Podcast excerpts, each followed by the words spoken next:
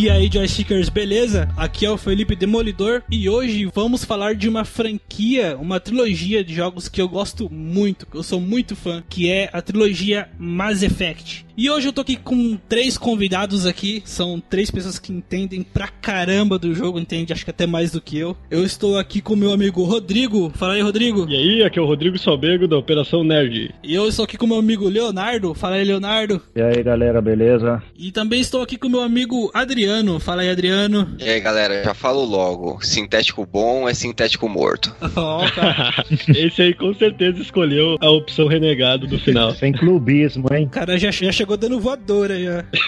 Bom, então, como vocês estão vendo aqui, estou com uma equipe que manja pra caramba da trilogia. Os caras entendem bem. E vamos aqui tem- tentar destrinchar aqui toda a história, aqui toda a lore, porque não, não- não tem só jogos de Mass Effect, né? Tem livros, tem quadrinhos, tem jogos aí que não fazem parte da trilogia. Tem muita coisa pra falar sobre esse jogo, cara.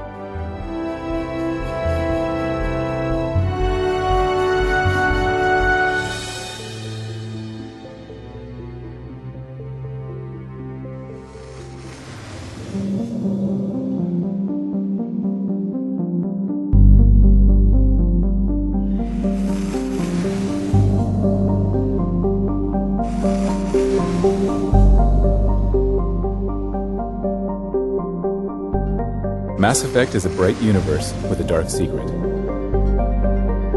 A spectacular new vision of the future. You are Commander Shepard, the tip of the spear of humanity on the galactic stage. Your actions, whether generous or ruthless, will determine the fate of an entire universe. You have a starship called the Normandy and will command its crew as you adventure through the galaxy. You will travel the vastness of space and explore uncharted worlds, unraveling mysteries on a galactic scale. From distant stars to alien planets and derelict spaceships, it's a place of boundless possibility. Bom, pessoal, para dar a introdução então para você sobre a origem do, do Mass Effect, né, o prólogo pro Mass Effect 1, eu acho que vale ressaltar que a BioWare lançou o jogo em 2007, se eu não me engano, né, que começou para Xbox 360 e depois em 2008, se eu não me engano, foi para PC daí. Certo. Só que tipo, eu queria entender por que, que será que eles não lançaram para PlayStation justamente depois, né? Porque eu acho que foi só em 2012. Eles já tinham feito o Mass Effect 2 quando eles lançaram para PlayStation, né? Se não me O- engano, ele era exclusivo. No 1 É, ele ex- exclusivo, ele era né, exclusivo. da Microsoft, se não me engano. E aí só no 2 que ele foi ser lançado pro, pro PS3, né? É, foi só no 2 que foi em Exato. 2012. Eu acho É que eles que- queriam primeiro testar pra ver se ia dar bastante rendimento antes de lançar pra outras plataformas, né? No caso. Talvez tenha sido um contrato de exclusividade também, a, a de um ano. Tivemos aí recentemente o, o Rise of the Tomb Raider, né? Sim. Que teve aquele contrato de exclusividade de um ano no, pro Sony, né? Depois ele veio pro PS4. Ah, então acho que provavelmente deve ter acontecido isso. né? É, provavelmente, né? Aí com a, a grande fama que Mass Effect conseguiu, eles conseguiram quebrar essa exclusividade daí depois do Mass Effect 2, né? Que nem o Adriano falou. Exatamente. E vamos falar um pouco sobre a história do jogo. Quem, quem pode falar um pouco sobre a história, Leonardo? Então, começando, né, porque é uma cronologia muito grande, né, que a gente vai ver depois nos jogos, que é uma história do nosso universo, da nossa Via Láctea, né, que começa muito antes, sabe, dos inícios da humanidade, né, mas a história no Mass Effect 1, que quando a gente começa o jogo como tal, eles nos contam um pouco que no, no ano 2148 foi descoberto em Marte ruínas extraterrestres, né, de uma raça chamada os Protean. Essas ruínas continham tecnologia, né, que é o que se começa como os campos de efeito massa, que aí veio o nome do jogo, Mass Effect, efeito massa. Basicamente, o efeito massa é que ao você passar uma corrente e através de um material que chama elemento zero ou ISO, como chama no jogo, você pode alterar a massa dos objetos, né? Então isso pode fazer um montão de coisa, sabe? No jogo, as armas, as naves, sabe? Um montão de tecnologia no jogo é tudo baseado nesse efeito do campo massa. Acho que vale Ah. ressaltar também que esse artefato deu dicas de que existia um, um outro artefato perto de Plutão. Então, nesse tempo aí de 2148, a humanidade conseguiu avançar uns 10 mil anos né, de tecnologia. Sim, Antes de- é, o que é a lua de Plutão, que hoje em dia, sabe, tá, os astrônomos Sim. vão e vêm, né? Se é lua, se é planeta não, se não é. É, No jogo, ele tem uma coisa que chama o Mass Relay, né? Que é basicamente como uma catapulta intergaláctica, pra quem não tem Uhum. jogado, sabe? É um portal, é, é o que permite uma viagem, sabe, quase que instantânea entre um sistema solar e outro, né? É um estilingue intergaláctico. Exato. É um bodoque, é um bodoque.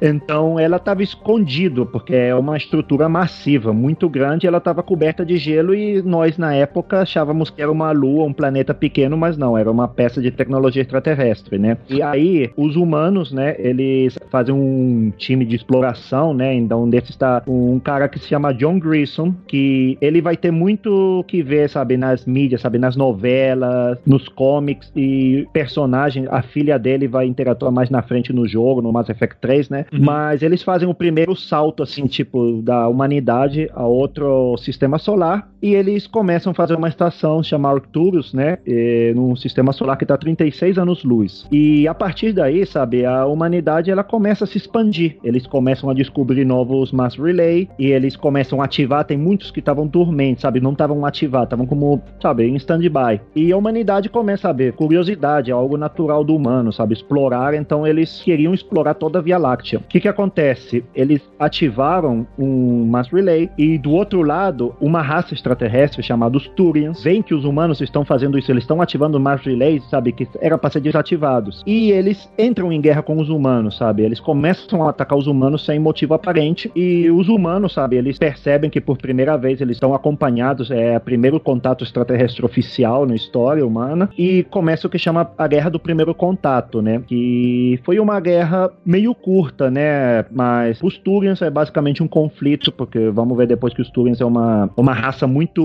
uma estrutura muito militar, é tudo deles. Eles a são os cultura. nerds, os nerds militares, digamos assim. Exatamente, Eles- sabe? Toda a cultura deles gira em torno ao serviço militar, a, como que a servir a... E eles são muito espertos também. Eles são muito espertos. Eu tenho a impressão, assim, que os Turians são tipo os romanos da galáxia. Foi a impressão que eu é. tive que é. jogando, assim, conhecendo eles. Foi a associação que eu fiz. Esses caras são tipo os romanos intergalácticos.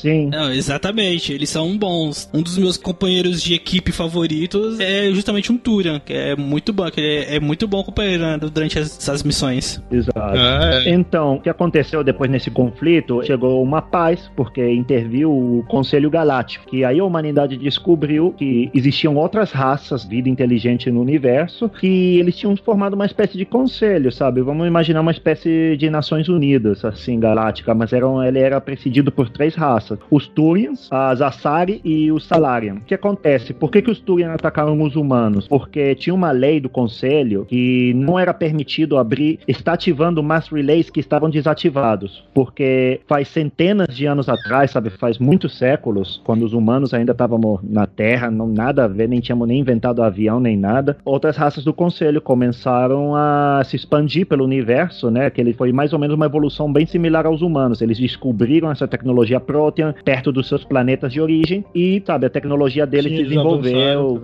viagem mais rápida que a luz, descobriram os mass relays. O que aconteceu uma vez que eles ativaram o mass relay e chegaram num sistema que tinha uma raça que se chama os Rachni. É, aí você vê muita influência tipo, de outras formas de ficção científica, tipo muito Starship Troopers, sabe? Aqueles insetos que só querem invadir, atacar, que você não pode dialogar com eles nem nada. E o conselho conseguiu derrotar os Rachni, mas sabe, foi um grande custo. E eles fecharam, eles falaram: olha, para evitar esses problemas, a gente não vai ativar mais Mass Relay porque às vezes não sabemos o que tá do outro lado, entendeu? O Mass Relay imagina que é como uma porta que você abre você não sabe o que, que você vai se deparar. E os humanos estavam fazendo isso, e os Turians, como eles justamente são uma, uma cultura muito militar, ele- eles são como, como os, os guardiões da paz. Eles, eles são assim como que o bastião do eles conselho, sabe? A força militar séria, forte é deles. Então eles viram isso como uma ameaça, mas depois se explicou: olha, vocês são novos aqui na galáxia, vocês são não São são muita coisa. Então os humanos eles foram convidados a Citadel, a cidadela, que é basicamente nos três jogos jogos é um lugar, sabe? Ocorrem muitas coisas nos três jogos aí. É como que dizer um hobby, né? Que daí você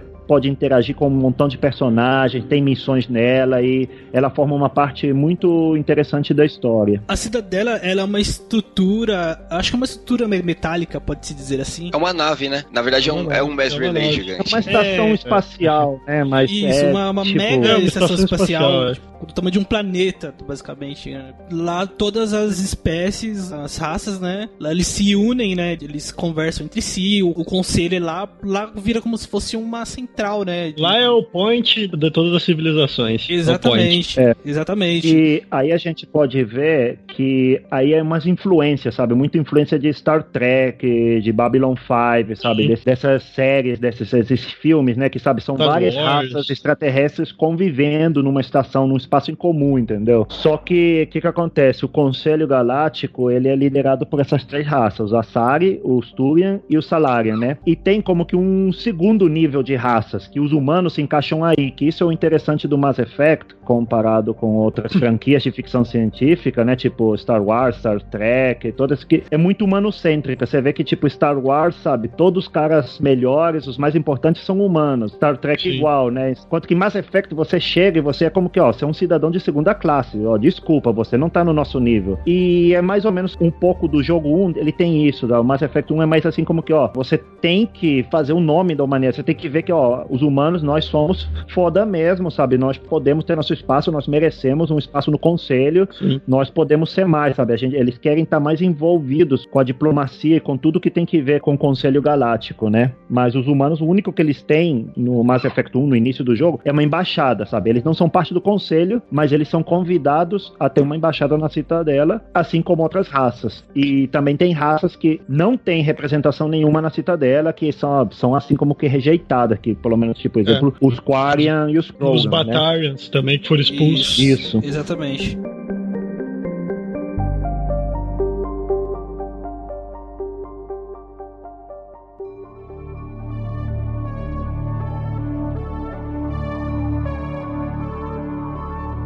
Queria voltar um pouquinho lá atrás, assim, que a gente tava conversando antes, né, em off, pra exatamente traçar esse paralelo do início do, do jogo, o início do Mass Effect com a nossa realidade, que eu acho que é isso interessante, porque estamos aí com a exploração espacial, deu uma diminuída desde a época da Guerra Fria, tudo, mas hoje nós temos lá em Marte o Curiosity, lá analisando pedrinha, né, vendo as crateras, lá mandando amostras de solo, então nós já temos uma exploração em Marte, né? Claro que a gente não consegue mandar nada tripulado pra lá, não até aqueles malucos do Mars One lá conseguirem, né? Mas é uma viagem só de ida, Sim. né? Agora sim, nessa progressão que a gente tá, eu acho muito provável que daqui 100 anos a gente consiga mandar algo assim sólido, ou até uma expedição mesmo que seja só de ida pra Marte, né? Por Se eu não me outro engano, lado. tem uma em 2033, eu acho, se eu não me engano. É, não, então, eles estão fazendo, o pessoal do Pelo Mars menos a One, ideia já tá lançada, né? A ideia É, tá que- lançada. É, Tem esse, tem aquele cara, o Elon Musk, que é o cara da Isso. Tesla, né? Que ele tá Ah, querendo sim. fazer os projetos, sabe? Porque eu acho que agora Conseguiram Isso de- pousar com a da SpaceX, que é a empresa americana lá, eles conseguiram pousar um foguete, que acho que o nome é Dragon, o nome que ele tinha que levar suprimentos pro espaço, descartava esse foguete e ele pousava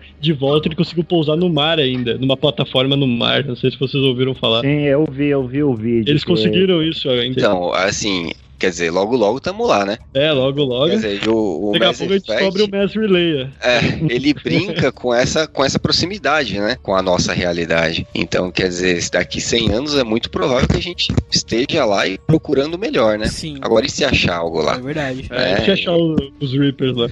E é justamente aí nesse fato o jogo mostra, apresenta pra gente. Primeiro, o ser humano, os humanos não são o centro do universo. Tem muita gente que acha que nós somos o centro do universo. Não. Na verdade, muitos jogos tratam isso, né? Muitos É, jogos eles tratam como sendo o humano aquele que irá salvar o, o planeta, o mundo. Isso. E aí sempre colocam como sendo o pedestal, sabe? Os humanos sendo os caras fodão, assim. E uma coisa também é que o ser humano, quando ele quer conquistar alguma coisa, quando eles estão descobrindo novos lugares, novos locais, eles destroem tudo. Eles vêm, eles constroem, então eles destroem a, a flora do local. Eles... Não estão nem aí. É, eles querem expandir, é isso que eles querem. Então acho que isso mostra muito no jogo também, porque nós começamos a colonizar outros planetas e até gerou conflito por causa disso. Então aí até descobrir que nós não estamos sozinhos, que tem outros, outras raças e que outras raças também têm seus costumes, as suas crenças e que, tipo, que é uma coisa também que é normal do ser humano é, é querer forçar a crença dele para todo mundo, né? Para todas as outras pessoas, né? Uh, vimos isso quando vieram os portugueses pro Brasil, né? Que eles começaram a, a querer ensinar o catolicismo pros índios. Então, quando eles chegaram lá, eles viram que não era bem assim, né? Eles viram que não é assim que funciona, né? As coisas. Sim, tem todo um conselho alienígena por trás. Exatamente. Tem até uns detalhezinhos assim interessantes, sabe, no lore, na história Mass Effect, assim, que diz assim que sabe que quando eles descobriram as ruínas Protean né, em Marte, né, do 2148, fala que sabe, isso teve uma repercussão enorme na Terra, na cultura terrestre, porque basicamente tipo todas as grandes religiões, sabe, tudo que é teologia, sabe, teve que ser reescrito, sabe, como que Sim. você vê assim, ó, existe outra raça, realmente, sabe, tá comprovado, sabe? Imagina isso acontecendo no mundo de hoje que de repente você abre no Facebook Facebook, eu abro assim Google nas notícias Porra, e falo, olha, a hora. encontrado, sabe, evidência concreta, real, sabe, não é teoria de conspiração, nada, é uma raça extraterrestre, sabe? Isso, e não, e não é o ET Bilu. Onde está tá, seu Deus agora? Bilu, é, da, da, da cultura popular, né, sabe, isso mexeria com tudo, teria grandes repercussões a nível mundial, sabe, tanto de cultura e de sociedade, isso, eles mostram isso um pouco no, no Mass Effect, sabe, como que tem pessoas que mantém como uma espiritualidade, uma religião, outras raças também, apesar que eles estão na mesma situação tem, que nós, sabe? Tem pessoas que até têm preconceito ainda com as, as raças alienígenas. É, é. mas esse é um dos pontos que explora Mass Effect, que é isso, sabe, do preconceito, uma espécie de racismo, Sim. e ao mesmo tempo que o que estamos falando antes, que como a humanidade ela não está nesse lugar assim que, sabe, é um, não é um universo humanocêntrico, é a humanidade tá é um segundo um degrau por baixo, entendeu? Então, você vê muito sim, assim sim. como que, que, olha, preconceito das outras raças com você e dos humanos com as outras raças existe, mas ao mesmo tempo é algo natural, porque é, sempre acho que toda raça, vamos dizer, talvez os extraterrestres também tenham essa mesma coisa, é algo desconhecido, algo estranho, você nunca vai ver da mesma forma, entendeu? É, reação com diferente. Sim, exatamente. exatamente.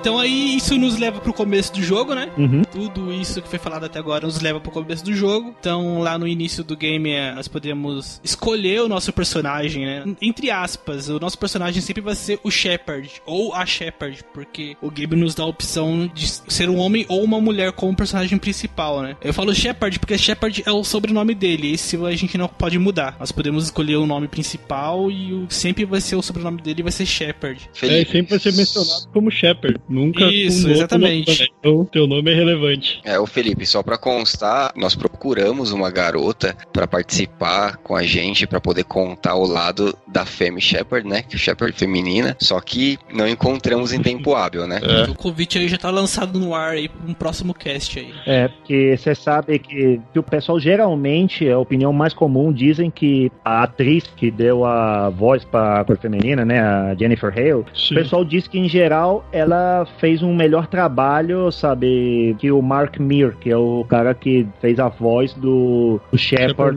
masculino. Caramba, Léo, você sabe o nome do dublador, brother?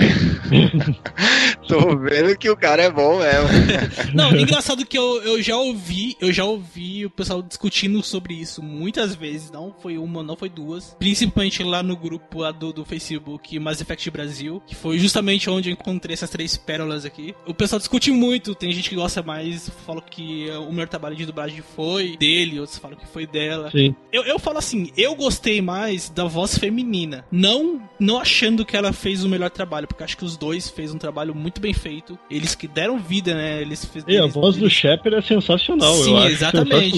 Aí cai muito bem com o personagem masculino, assim. Eu não sei se é porque eu sou homem, não, não sei, mas assim, eu achei a voz dela, assim, como muito mais foda. Eu achei bem melhor, assim, bem, bem legal. Não sei se é por fato de eu ser homem e gosto de escutar a voz de mulher, mas foi, foi essa a minha Ó, opinião. Como, como dato curioso também tem, em todos os jogos, né, tanto o, como o Shepard homem ou mulher, ele tem, sabe, o visual padrão, que você escolhe o jogo, você não quer editar o personagem, porque você pode editar o visual, né, cor do cabelo, corte de cabelo, cor da pele, cor dos olhos, você pode editar um montão de coisa, né? Não Sim. sempre fica bem, sabe, vocês podem Não, procurar é, na internet. Eu Exato. prefiro o tipo, padrão. Eu prefiro o padrão. Ugly Shepherd ou Bizarre Shepherd, você vai ver umas invenções que o pessoal faz, são uns bichos bem Shepherd. loucos. É, realmente. Mas como o dato curioso, que a aparência padrão do Shepard masculino é baseada num modelo masculino na vida real, chama Mark Vanderloo, sabe? Aí você procura as fotos e você vê, caralho, o cara é o É, Shepard, Vou entendeu? até pesquisar aqui. É, eu, eu confesso pra vocês que eu fiz o Shepard feio pra caramba, bugado. Nunca tentem mudar a cara. Não fica legal. Não tem como você deixar aquele negócio legal. E isso influencia nas expressões dele durante o jogo. Eu não sabia, né? Mas eu joguei com voz estranha, com expressão bugada e me diverti do mesmo jeito. Então, Realmente, o modelo é. Caralho, é idêntico. Imagina esse maluco saindo na rua e tu. De repente você está andando pelo centro de São Paulo, assim, E aí acha o você Shepard ali, encontra né? o Shepard Ah, passeando, imagina tipo, o cara num Comic Con com, com uma roupinha, com uma, arma- um cosplay aí N7, cara, é o. Shepard. Exatamente, o cara tá, tá perdendo a chance de ganhar o dinheiro. É, aí, tem um filme aí, tem que ter um filme. Não, e, um mas filme tem, outro- tem outros companheiros também que, sabe, a aparência deles, né, é baseada no que deu a voz na vida real. Tipo, a Samara também, a atriz que deu a voz da Samara no Mass Effect 2, né, ela faz o cosplay de Samara na vida real porque a cara do personagem do jogo foi usada dela. E ela, sabe, ela curtiu tanto que ela vai nas convenções da BioWare, nesses Comic Cons, com o cosplay de Samara, e é ela, sabe, usaram a cara e a Ah, voz dela no jogo. E ele é muito bonita, hein? Pelo amor de Deus. Sim. é Eu demais. prefiro a Tali, mas ok. Mas é, então, aí você tem a opção de fazer lá o, o visual do seu personagem, você não, não tem a opção de mudar de voz, mas você tem uma opção que é bem vaga de escolher um passado, né? Ele tem três passados diferentes, acho que são três passados diferentes, né? É. E aí você começa o jogo. Então, como que começa o, o jogo? Fala um, explica um pouco pra gente aí, ô Adriano. Então, o jogo começa com uma missão, né? Que é exatamente a missão de Eden Prime. É uma colônia humana. Eles recebem sinais que não, não estão assim muito claros sobre o que está acontecendo lá. E o Shepard é enviado na Tem um missão exatamente. Lá, né? Até então eles só receberam, né, os sinais, chegou os sinais tudo bagunçado, não dá pra saber o que que é. E aí o Shepard vai na missão e ele vai com o Nihilus, que é um, um Spectre, né? E aí agora o Rodrigo explica pra gente aí exatamente o que que é um Spectre, Rodrigo. O Spectre é simplesmente uh, tropa de elite brasileira, eu diria. O Pica das São Galáxias. fodão- são os fodões dos fodões, assim, o pica da galáxia. E É, aí, então. nessa missão, eles têm que verificar o que, que é, né? É, e aí vai o o- Spectre e o Nihilus, que o Nihilus também é o Spectre, e vai junto com ele pra inspecionar, né? Então, na verdade, o Nihilus, o Nihilus vai pra supervisionar, né? Exatamente. O Shepard, que na exatamente. verdade o Shepard ele estava em provação, mas até aí ninguém sabe. Aquilo lá disso, era uma missão pra ele possivelmente se tornar Spectre, né?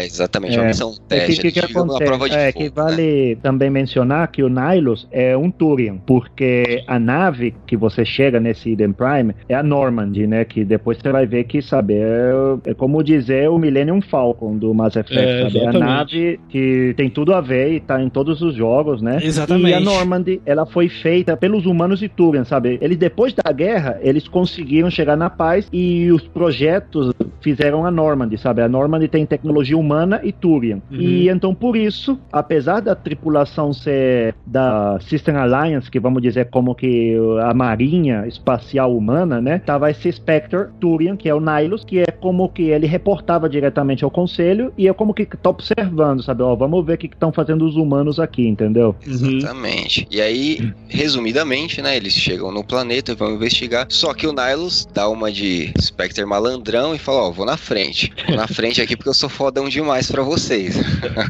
Pra E aí ele, é, fica aí, vocês vão me atrasar, eu vou na frente aqui. E aí o Shepard chegando lá, ele encontra os dois primeiros companheiros, né? Por sinal, são os dois humanos, que na minha opinião são os dois mais chatos, né? Não sei se todo mundo compartilha, mas... Ah, não, não, não. Que isso. Na verdade, na verdade, o que acontece? Um deles já estava na nave, né? Ele fazia parte da tripulação, que é o, o Kaidan, né? O Kaidan, Sim. Que ele, inclusive, ele é um. Biótico. Isso, ele é um biótico. Biótico seria o equivalente de usar a força no Mass Effect, sabe? Ele tem uns Isso. poderes que podem manipular e fazer um montão de coisas, sabe? Lembrando que não é magia. assim, Não é magia. É, Tecnologia. é, ele-. É É o que tecnologia. chamam é Space Magic, né? Mas basicamente É. biótico é isso, sabe? São caras que podem usar a força pra fazer Eles coisas que os soldados não tipo podem. os, os mage do RPG, né? Os magos. Isso, mais ou, menos, mais ou menos isso, dando uma melhor explicada. E a outra companheira, que é a, A a Ashley, Ashley, Ashley, a mais chata de ela Então já está tá. lá no planeta e ela envia um pedido de socorro que é interceptado pela nave. Então é uma das coisas que fazem com que eles vão ao planeta, né? É. Essa Exatamente. mensagem que ela envia. Chegar lá, o esquadrão dela foi todo trucidado, ela é a única sobrevivente, né? E aí ela se junta ao Shepard e eles vão seguindo missão. Chegando lá, eles encontram um outro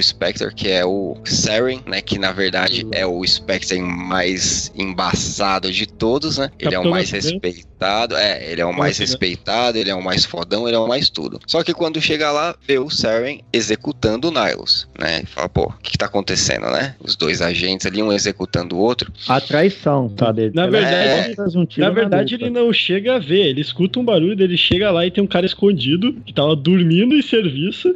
E aí ele explica o que, que aconteceu pro, pro É, Shepard. tô, Verdade, dando verdade. É, tem um cara aí. dormindo em serviço, cara. Cara dormindo em É, serviço. é verdade. Aham. E aí o, o Saren exatamente faz os gaffs, né? Que na verdade, acho que nesse ponto a gente nem sabe o que, que é gaff no jogo, né? É uns- Sabe simplesmente que são uns bichos malucos que começam a te atacar. São E, os mas, robôs, basicamente, É, né? Que exatamente. você é- na verdade, eles, direito eles é. mostram ali que são humanos transformados em robôs, né? Ah, Aquela- porque são os Hosps que, que aparecem. É, o Isso, os Huskies. É, exatamente. ele enxerga, quando ele vai chegando, né? Ele enxerga que os Gets, que são esses robôs, que até então a gente pensa que são robôs só, que estão pegando os humanos e transformando ele nesses Huskies. Nesses Huskies, né? Exatamente. E tudo é um indica que eles... basicamente, vamos dizer, um zumbi robô. assim, É, um pra- zumbi robô, exatamente. Exatamente. Exatamente. Tudo indica que o Saren está controlando eles, né? O que deixa assim, deixa Exatamente. claro no jogo que o Saren tem controle sobre eles. E, enfim, no, no fim da quest, o Shepard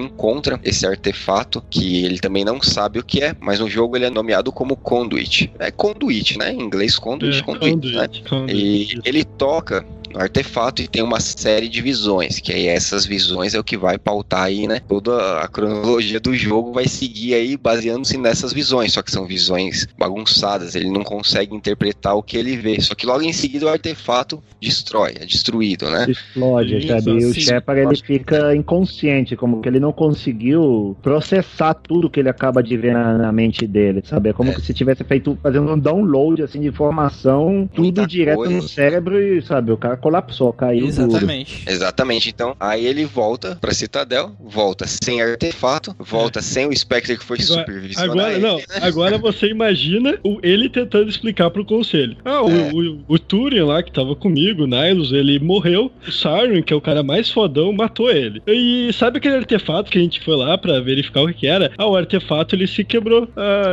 É, e aí é, imagina. é, Pode passar, tipo pode assim, passar no repor- reporte RH, pode passar no RH, É. manda abaixo da sua carteira. É, É. repor- reporte sua missão. Cadê o artefato? Quebrou. Cadê seu parceiro? Morreu. Quem matou? Ah, o cara que é bem mais. Vocês confiam bem mais do que eu. Pô, ficou feio pra ele.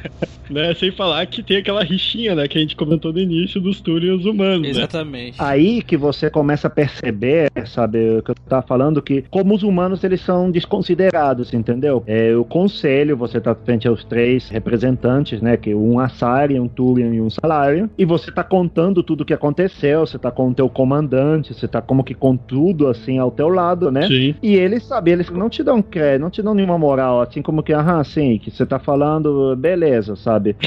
E, Tá, ok. e eles chegam até a convocar o Saren, assim, tipo, via telecomunicação, né? E o Saren, assim, como que, ah, eu não sei o que, que esse humano tá falando, quem que é ele pra tá falando de mim, sabe? Ele te esculacha em frente dos caras, sabe? É, é. Mas eu até entendo, assim, ó, eu até entendo o conselho, porque, tipo, os humanos chegaram há pouco tempo, relativamente há pouco tempo. Daí os conselhos ali descobrem que um dos seus agentes traiu. E aí aconteceu toda uma. Eu até entendo o conselho em querer, tipo, duvidar do, do Shepard. Eu até entendo nessa parte. Então não, não vejo eles mal, assim, Não, sabe? porque o que eles fizeram foi basicamente falar assim, ó, tá, tudo bem. Pode ter acontecido? Pode. Pode. é. Mas precisamos de provas. Nós não vamos acreditar no carinha que tava dormindo lá no É, serviço. exatamente, exatamente. Viu, depois viram lá que ele não tava muito legal na cabeça também, né? E tal. Então, basicamente, essa primeira parte, depois dessa primeira quest, essa primeira parte do jogo, É, pelo menos, pelo menos até um pouco antes da metade é todo querer mostrar que o Shepard é inocente. Isso, né? é inocente e que o Silent, que é, É o o o culpado, culpado, né? né? E nesse desenrolar, né, até você conseguir as provas, você acaba conhecendo outras pessoas que acabam se juntando, fazendo parte da sua tripulação, né? É, logo em Exatamente. seguida aí que entra pra mim, como já foi comentado, né, um dos personagens mais embaçados de todo o Mass Effect, que é o Garrus, né? Logo em é, seguida, é, Exatamente. a gente já pode ir introduzindo os personagens, né? Falando um Sim. pouquinho da ficha de cada um. Uhum. Então, o Garrus, ele é um Turian, né? Que é exatamente essa raça que entrou em guerra com os humanos. Só que ele fazia parte da polícia do Citadel, né? Na verdade, os A Turians são a responsáveis. CSEC, né? É, é CSEC. É, CSEC. Isso. CSEC, é. E eles, na verdade, os Turians são, né, a polícia lá e tal. E esse Garrus, ele já tava na cola do Saren, mas ele nunca conseguiu provar nada contra o cara. Então, quando ele vê a história, vê o que aconteceu com o Shepard, ele já, já chega e fala: opa, tamo junto. é agora É. que eu vou achar alguém que pode corroborar com a minha investigação, né? E ainda E aí- tu tem a opção de querer ou não ele na sua nave, né? Você tem aí já uma, uma primeira opção, né? Que aí o- uma coisa que é interessante nos Mass Effects que são escolhas. Escolhas que influenciam o seu jogo. É. E, o- e uma coisa bacana, esse personagem que foi apresentado agora pra gente, Sim. ele não é tão, assim, bom, assim, no primeiro jogo. Bem, ele é o, tipo um cara que... Ele é, ele é lá o policial, né? Tá investigando. É, Tá lá ele, pra tem- pegar o ele tem- Saren. ele cresce muito durante a série. É. né? Isso, mesmo, isso, muito exatamente. Tu vê a personalidade dele mudando até. Do 1, do 2, do 3. Assim. Então no primeiro jogo ele é simplesmente o policial, né? O policial. Tecnicamente ele é, ele é isso. Antes disso, já nós tínhamos a Ash, né? A Ashley, que já tava na nossa equipe pra Normand. Que também, acho que se eu não me engano, a gente também tem a opção de querer ou não ela ou é obrigatório, eu não me lembro. Não, Era é, então obrigatório. Ela é obrigatória, né? Certo. Depois do Garrus é apresentado o Rex, que a gente encontra em Cidadel mesmo, Sim. né? Que ele tá sendo interrogado, eu acho, Isso, por uns. isso. pelo mesmo pessoal do CISEC, que sabe, a Isso aí, força de segurança que Garrus faz parte, né? Porque o Rex, sabe, ele pra descrever ele basicamente é aquele estereótipo, sabe, daquele cara durão, fodão, bandidão, entendeu, sabe? Porque ele é Eu- da raça Krogan, que esses É. Krogans, eles são assim. Ele é um mercenário, um caça-recompensa mercenário, E basicamente. geralmente é o né? que todos os Krogans são, a maioria pelo menos, são meio mercenários porque eles gostam de guerra, né? Aqui eu acho que já vale a pena a gente fazer a introdução da raça, falando um pouquinho melhor dos Krogans, né? Exatamente. Porque o, o Rex é um Krogan, né? Que são os Krogans. São tipo uns. Eles são meio dinossauros, né? Meio, meio sapos, São assim. répteis. São répteis. É, É, eles são têm uma. lagartos. É, exatamente. Tem uma aparência de um lagartão gigante, assim, meio maromba, né? Eles são uma raça. É, e eles são assim.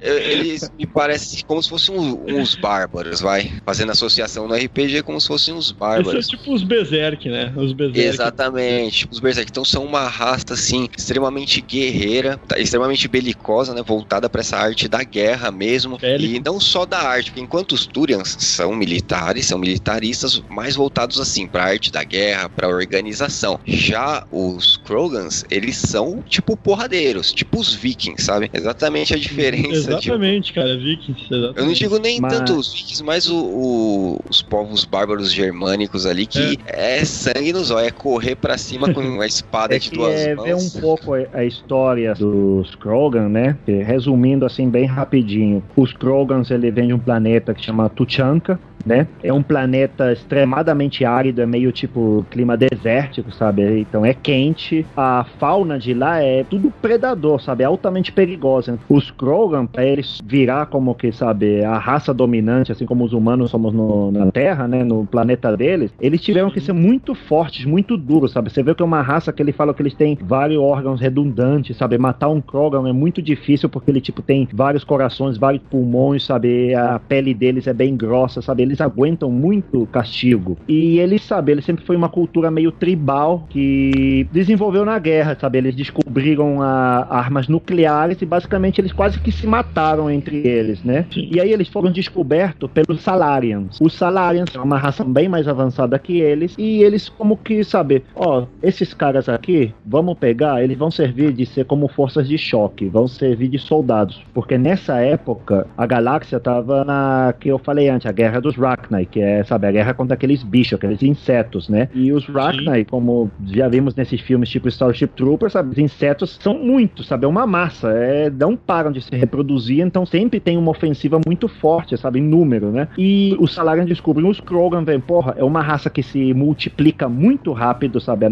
natalidade dos Krogan era muito alta e era uma raça muito forte, feita para combater. Então, sabe, os Salarians como que, ó, vamos ajudar eles a se elevar, a se evoluir tecnologicamente. Tecnologicamente, né? Porque eles não conseguiam, já que era muito conflito. É, Exatamente. É, e também vale dizer que eles destruíram o planeta natal deles, né? Ah, é. O planeta natal deles estava né? completamente destruído com essas guerras Era um nucleares. inverno nuclear, tava sof- eles estavam sofrendo um inverno nuclear. Aí chega lá os salários e fala: olha, a gente vai te dar um planeta bonitinho novo pra vocês viverem. Basta vocês irem lá e E enfrentar os uma Rachni." surra, né? É, tipo, linha de frente, né? Tropa de E choque. os Krogan conseguiram, sabe? Graças à ajuda dos Krogans e junto, tipo, a técnica militar, sabe? A estratégia militar dos Turing e das outras raças, Sim. eles conseguiram derrotar os Rachni, mandarem eles de volta pelo Mass Relay, né? E aí, sabe, o conselho falou, ok, agora esses Krogan, vocês podem ficar nesses planetas. Mas os Krogan se multiplicavam tanto que eles, sabe, os planetas ficavam pouco pra né? eles. Superpopulação. E eles eram muito agressivos. E eles começaram, tipo, querer se expandir agressivamente. É querer entrar em outros sistemas já de outras raças, né?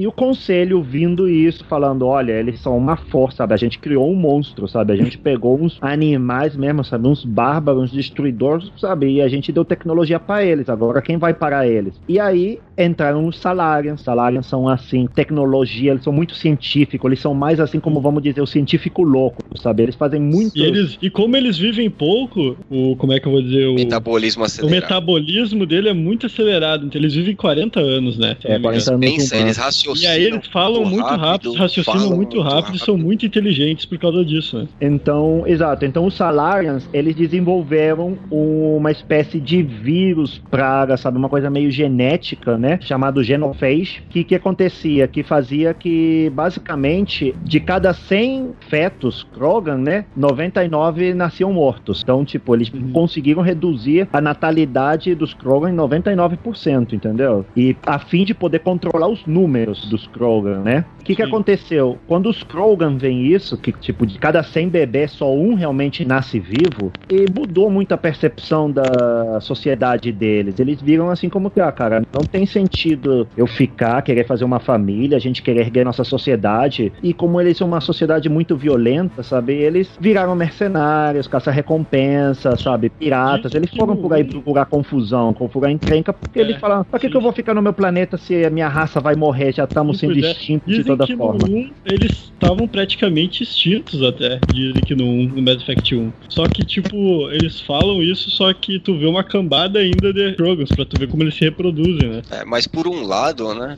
essa baixa natalidade dos Krogans, de certa maneira, acabou fazendo também só que os mais fortes sobrevivessem, né? Sim, Então exato. teve um novo filtro aí na raça. Eles quase não tinham Krogans, mas os que tinham eram Porra os mais bravos E- dos mais foda de E outra todos. coisa né? que você vê, tipo, pelo menos, você só encontra Krogan macho, porque as fêmeas, você no Mass Effect 1 você não vê fêmea, eles só falam um pouco a Eu acho. história, né? Mas no 2 e no 3, no 3 que você conhece realmente uma fêmea, mas o que acontecia? As fêmeas, elas ficavam em Tuchanka e as que eram férteis, sabe, as que conseguiam ter filho que nascesse bem, era como que, sabe, algo um bem muito desejado e os Krogan como tinha uma estrutura muito de clã, né? É, Então, sabe, o líder do clã tinha seu harém, então, ó, eles tinham que ter uma, uma fêmea que fosse fértil para eles poderem Seu harém, é. Seu harém de uma fêmea, né? É. Não, que, que depois você vai ver que, sabe, o que eu vejo muito, assim, a cultura dos Krogan, né, meio parecida com algumas culturas humanas, assim, da antiguidade, tipo, igual as culturas, tipo, da Mesopotâmia, cultura árabe antiga, entendeu? Sabe, como que... Você vê que no Se a gente 3, for sabe, a gente ver, vai falar um pouco mais... Eles têm muita cultura, né? É que, A- tipo, tem essa influência pra criação do Mass Effect. Então eles pegaram algumas culturas daqui da era antiga, né? Ah, sempre tem, né? Dos povos, daí eles começaram a criar, tipo, esses dos Krogans, no caso. Exatamente.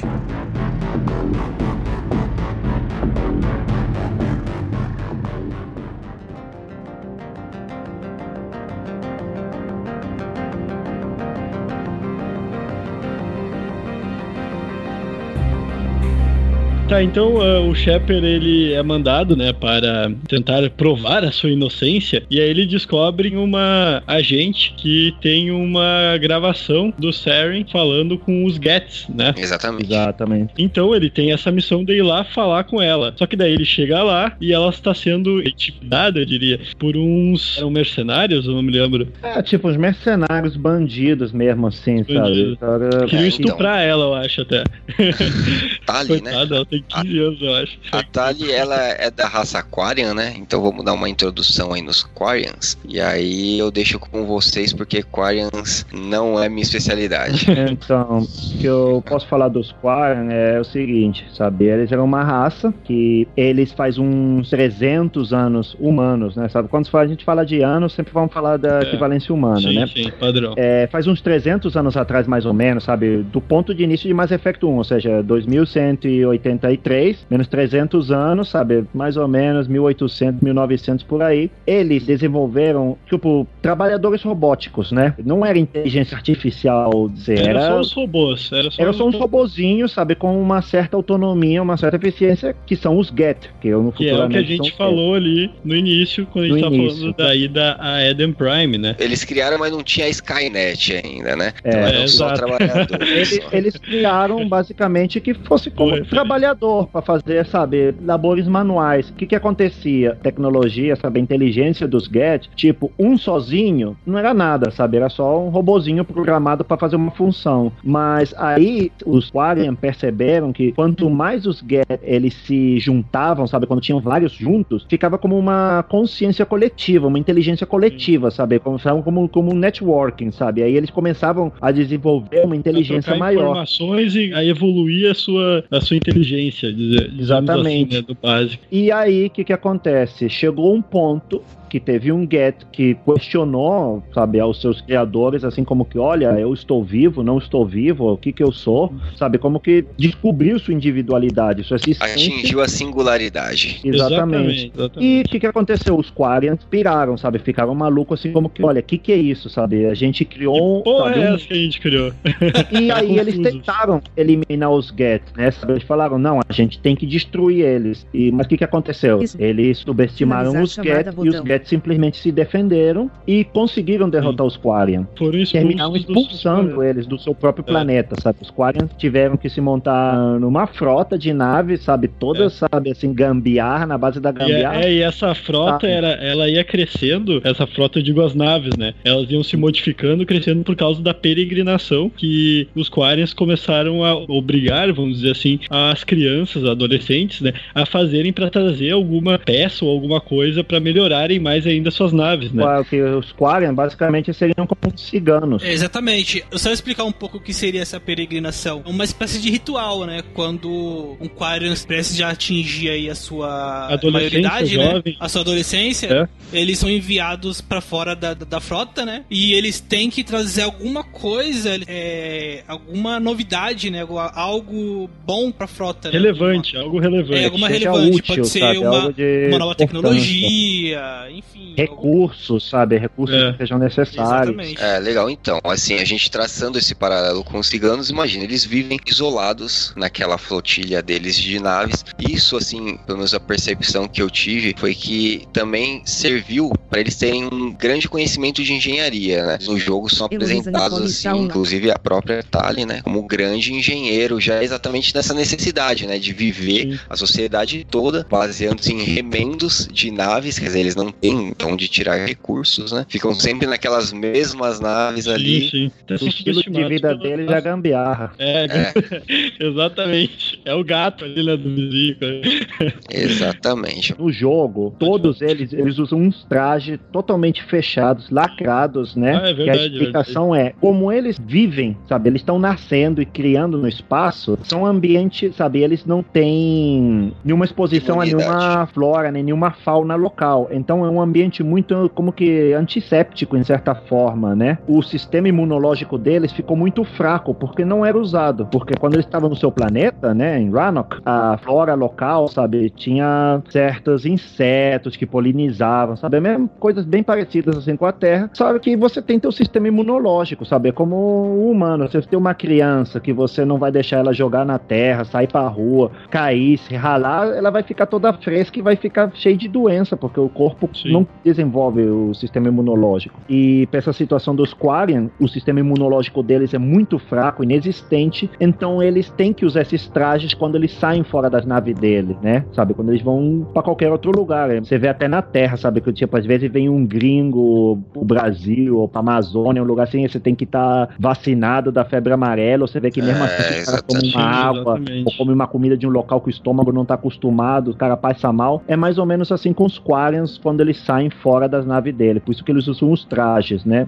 E eles estão tão acostumados aos trajes que até entre eles, ele já virou costume não tirar, sabe? Já vira parte dele. Então os trajes dele, sabe, tá cheio de implantes cibernéticos, cheio de tecnologia, controla todo o corpo, É, controla o sistema antibióticos e tudo. Então é uma da coisa do jogo que você nunca vê a cara de nenhum Quarian. Você só vê o capacete deles e um visor, mas você vê os Aquela olhos. luzinha piscando É, quando você- ela fala. consegue enxergar os olhos até um pouco, assim, o máximo. É uma das coisas engraçadas que a Tali é um dos romances possíveis no jogo, No mas é um dois. romance como que você só tá indo porque, sabe, ela é muito como que meio meiga em alguns lados, em uns É, momentos até. É, vamos, vamos, vamos chegar lá, vamos chegar lá, vamos, Então, vamos deixar pra é- mais tarde. dela, mas ninguém sabe como ela realmente é. Não é possível ter um relacionamento com ela no primeiro jogo, mas no primeiro jogo é você vê ela muito como uma menininha curiosa. Sim, ela é tipo, muito curiosa, quer saber de tudo. E ela se Até porque ela é apaixona. adolescente, né? Isso, e ela se apaixona pela Normandy. Ela fica fi- fissurada pela, pela nave, né? Principalmente pelo sistema. Eu esqueci o nome daquele sistema da nave que eles De usam, que é o. Sistema de propulsão. De De e- propulsão. propulsão, exatamente. Sempre durante, entre as missões, uma missão e outra, que você pode passear pela Normandy, né? Você pode passear e conversar com a tripulação, você sempre vai encontrar ela lá nas máquinas, né? Lá na sala de máquina, né? Sim. E ela sempre tá falando sobre a nave. É? Até, esse- até essa coisa dela ser adolescente, criança ainda, a BioWare não quis criar esse relacionamento porque fica meio esquisito, né? Já que ela é meio uma criança no Mass Effect 1. Só que daí o pessoal é tão tarado, né? E daí fizeram até uma petição, quando tivesse o 2, poder liberar um relacionamento com ela. né? É, bizarro esses caras. né? Bem Não bizarro. contava É. com fetiche. Não, não contavam com a taradice do pessoal. É. Então, depois da, da Tali, né, eles pegam a informação Isso. que o Saren realmente conversou com os Geth e apresenta no conselho. Aí quer dizer, os caras, bom, é, então realmente você Opa, não tá, tá falando algo, né? Essa, eu acho que essa foi a prova, né? É, exatamente. Essa foi a prova pro Shepard virar Spectre até. Aí ele voltou pro conselho e aí o conselho falou assim: "Tá, então agora nós vamos nomear você um Spectre, né?" Um detalhe que ele foi o primeiro humano, né? O primeiro Spectre Sim, humano, primeiro né? humano, que realmente exatamente. recebeu, né? Porque teve É. pessoas que foram, né, chegaram a ser Consideradas, Chegaram mas não consideradas, foram. mas, mas não foram. Isso. O, o Anderson, que é o teu comandante no Mass Effect 1, ele, sabe, isso é contado na história no livro. Um livro que se chama Mass Effect Revelation, que é um livro que acontece os eventos antes de Mass Effect 1, mas que ele conta um pouco mais a história do Saren e do Anderson, né? Que eles Sim. trabalharam juntos numa operação, só que o Saren, ele um tinha muita raiva né? de humanos. Ele ainda tinha um ressentimento de humano porque o irmão dele morreu na guerra do primeiro contato. E Então ele nunca gostou de humanos e ele ainda estava ressentido. E o conselho mandou: ó, você vai trabalhar com esse humano. Que o Anderson, ele foi o primeiro cadete formado no programa de forças especiais humanas, que ele tem a denominação é, a mais alta, que é o N7, que é a patente mais alta desse programa. Sim. Que Lembrando que esse ele N7 é o... que vamos ver em todo o jogo, né? É como que é um logo do, do Mass Effect virou, né? Exatamente. Lembrando que ele é o, um acima do Shepard, né? Que ele era o Sim, comandante ele é o do Shepard. comandante do Shepard e ele é o comandante da Normandy no início do Sim, jogo. Só sim. que depois que o conselho faz que o Shepard, ó, você é Spectre e tal, o Anderson chega e fala com o Shepard, fala, olha, uma vez ia ser Spectre por culpa do Seren, ele É, sabotou eles a chegam a missão. citar no jogo mesmo. Eles É no jogo mesmo, é na, é na parte quando você volta pra Normandy. Isso, exatamente. Que aí o Anderson fala: Olha, agora a, a Normandy é tua. E aí ele te fala: Agora você é comandante e a Normandy é tua. Você já é Spectre, você precisa de tua nave, você já é comandante da System Alliance e agora você vai lá caçar o Seren. Tipo, porque o Anderson sabia que ele não virou Spectre por culpa do Seren que sabotou a missão deles juntos, né? Tipo, pra deixar o Anderson mal na fita, entendeu? Assim, ó, queimou o filme. Queimar os cara. humanos até. Queimar É, os queimou o humanos. filme dos humanos, assim, como que, ó, os caras são incompetentes, sabe? Não me manda esses caras juntos trabalhar comigo. É, Seren, exatamente. Ele era muito, sabe, se achava demais também, né? Um personagem que a gente esqueceu de comentar, que ele não é tão importante assim, mas tem lá a sua relevância, que é o Dina, né? Que é o em- embaixador, né? Ah, É o Dino, humano tá escroto. É o cara mais filha da.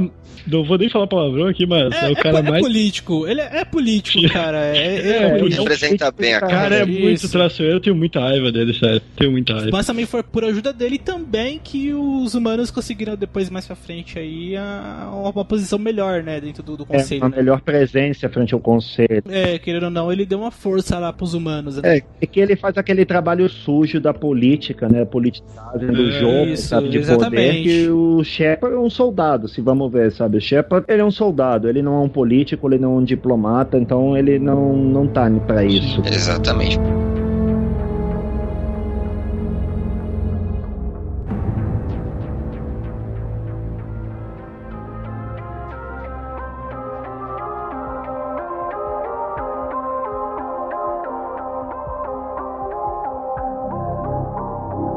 Passando esses eventos, né? Agora a gente pode ir pra Liara, né? Que é Sim. exatamente a personagem aí que vai seguir a gente na trilogia toda, também uma das principais. Ela Nota é. pra caralho.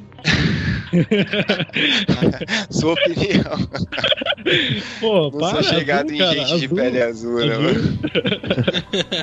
Você é gremista? Você é gremista? Claro, gremista. Ah, então tá explicado. Então, a Liara, ela é da raça Assari, né? E aí vamos falar um pouquinho sobre as Assaris aí. Vamos lá, Felipe, manda ver aí. Bom, as Assares é uma das raças mais controversas, né? Uma das mais controversas dessa lore, né? Porque ela é uma raça que, basicamente, elas não têm um sexo, né? Todas elas têm a feição feminina, né? Mas elas não são todas mulheres, né? Elas são assexuadas, né? Tanto que elas tá podem vendo, Rodrigo? relação Tá vendo elas. você errado, Rodrigo?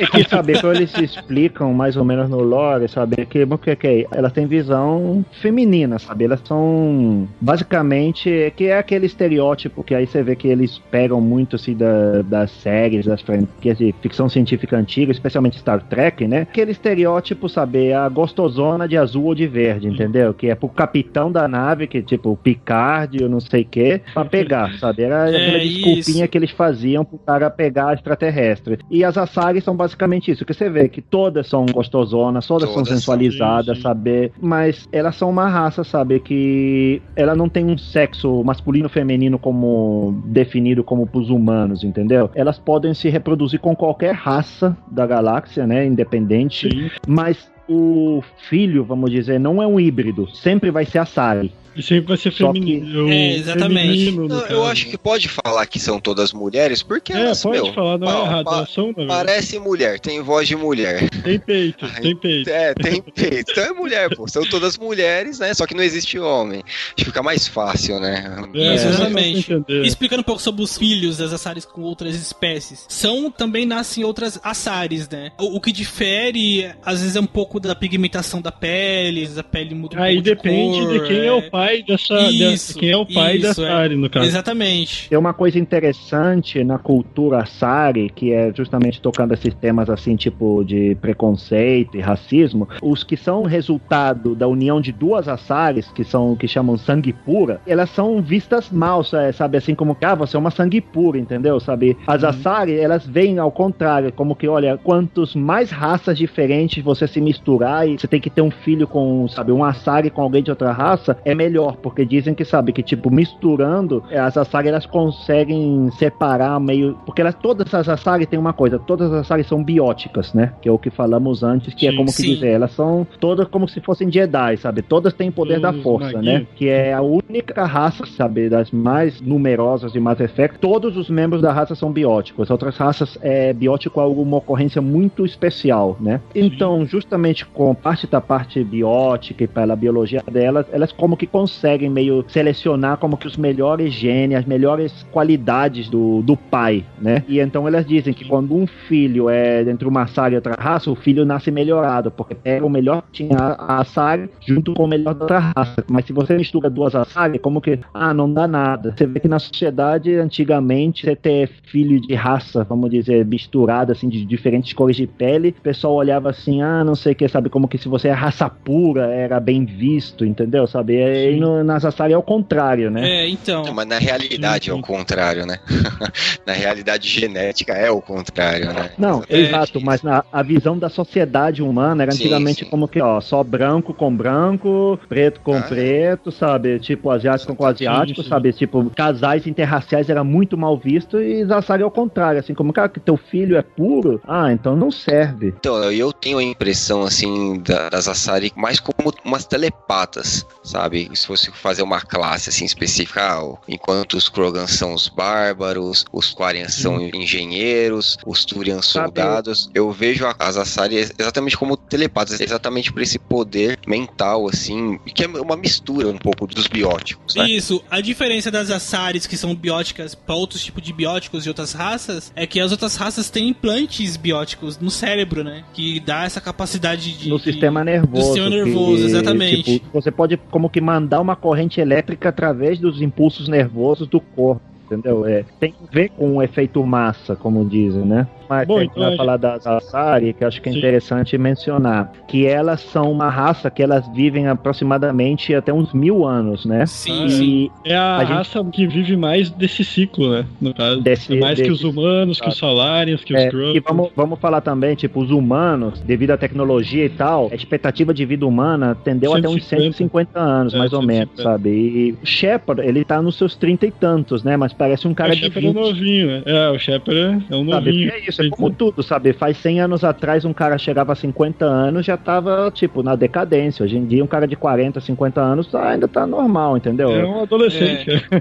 Então as Asari, elas têm essa coisa, né? Como elas vivem muito mais que as outras raças, elas têm uma visão muito mais a longo prazo. A cultura delas é muito, sabe, mais profunda. Ela a equivalência Mais seria como que dos gregos, sabe? Eu vejo elas muito como que os gregos, sabe, a Grécia antiga, né? Que foi aquela cultura que ergueu uma sociedade, uma cultura Sim, rica sim. de artes, de tudo, porque as Asari elas têm essa mentalidade muito de largo prazo. As outras raças, Sim. sabe, são muito Outro- curtas para ela, entendeu? Outra que a gente pode fazer referência são os romanos também, na sua época em que eles eram mais evoluídos tecnologicamente do que os chamados bárbaros por eles. Né? Exatamente. E a gente vê a Liara, eu não lembro a idade certa dela, ela deve estar entre uns 110 e Ela 120, tem 108 anos. 108 anos no primeiro É, no jogo. Mass Effect 1 é 108. No Isso é basicamente, a, a Liara, eu vejo ela, que se fosse o equivalente humano, é como uma garota de uns 20 e tantos, antes de chegar nos 30, sabe? Porque ela é uma acadêmica, né? Ela passou a vida inteira dela estudando Ah, me desculpe, é 106 anos, eu acho.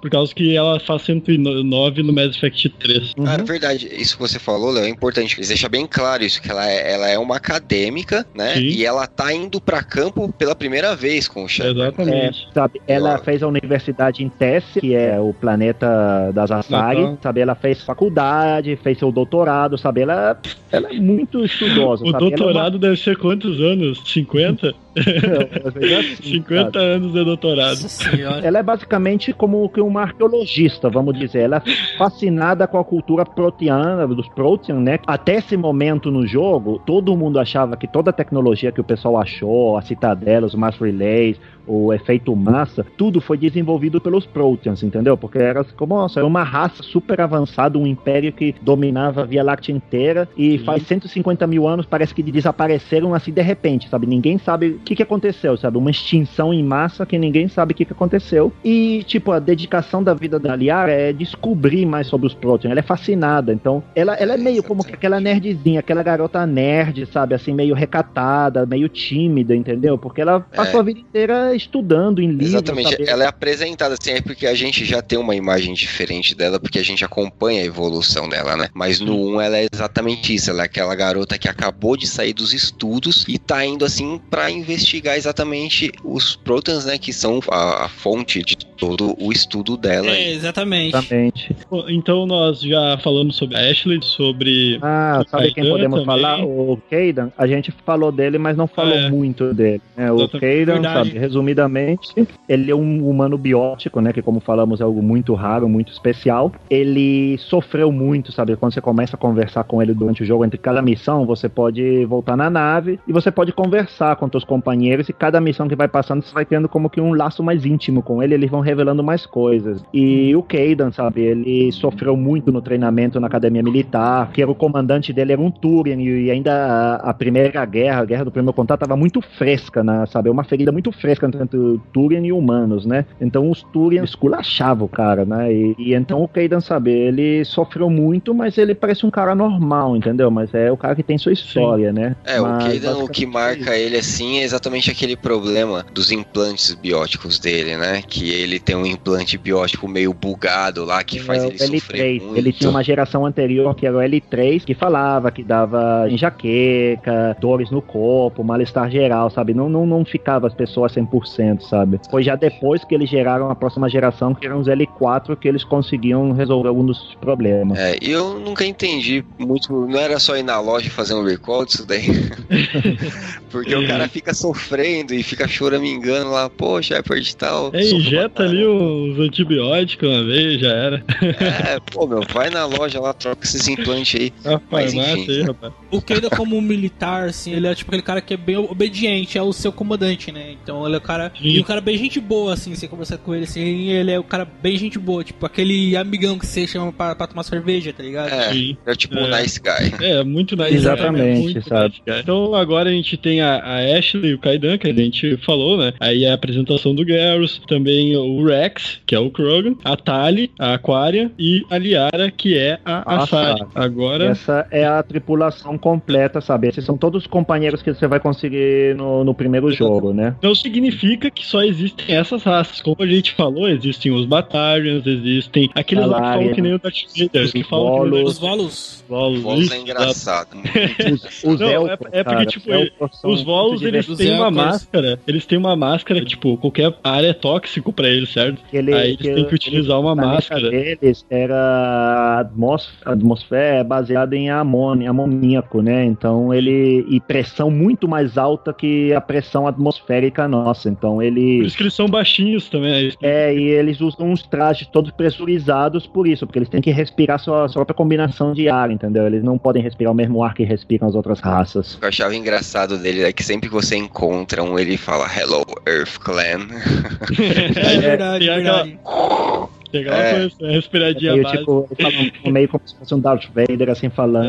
É. Isso, e eles são responsáveis pelos bancos, né, da Citadel, né? Eles criaram uma economia ah, é, estandarizada, tipo, uma moeda Isso. estandarizada, que é o crédito Moeda intergaláctica, né? Moeda intergaláctica. É porque explica um pouco o lore dos Volos, falando assim rápido, eles são uma raça muito... Eles não são feitos, assim, pra guerra, pra violência, eles não são fortes, eles não são ágeis, né? Os clãs dele eram muito na base de comércio, troca. Então eles pegaram esse conhecimento econômico, né? E aí, quando eles conheceram os Turians, eles se viraram como um cliente dos Turians. Falaram: olha, a gente vai ser um cliente de vocês, a gente vai pagar um tributo e vocês nos protegem, né? Vocês vão ser nosso só braço militar voltando a essa equivalência que fazemos com as culturas humanas, os romanos, sabe, como que absorvendo outras culturas, outras culturas pagando tributo ao César, pagando Sim. tributo ao Império, para Sim. ganhar proteção e, de certa forma, Sim. eram parte do Império, mas Até não eram.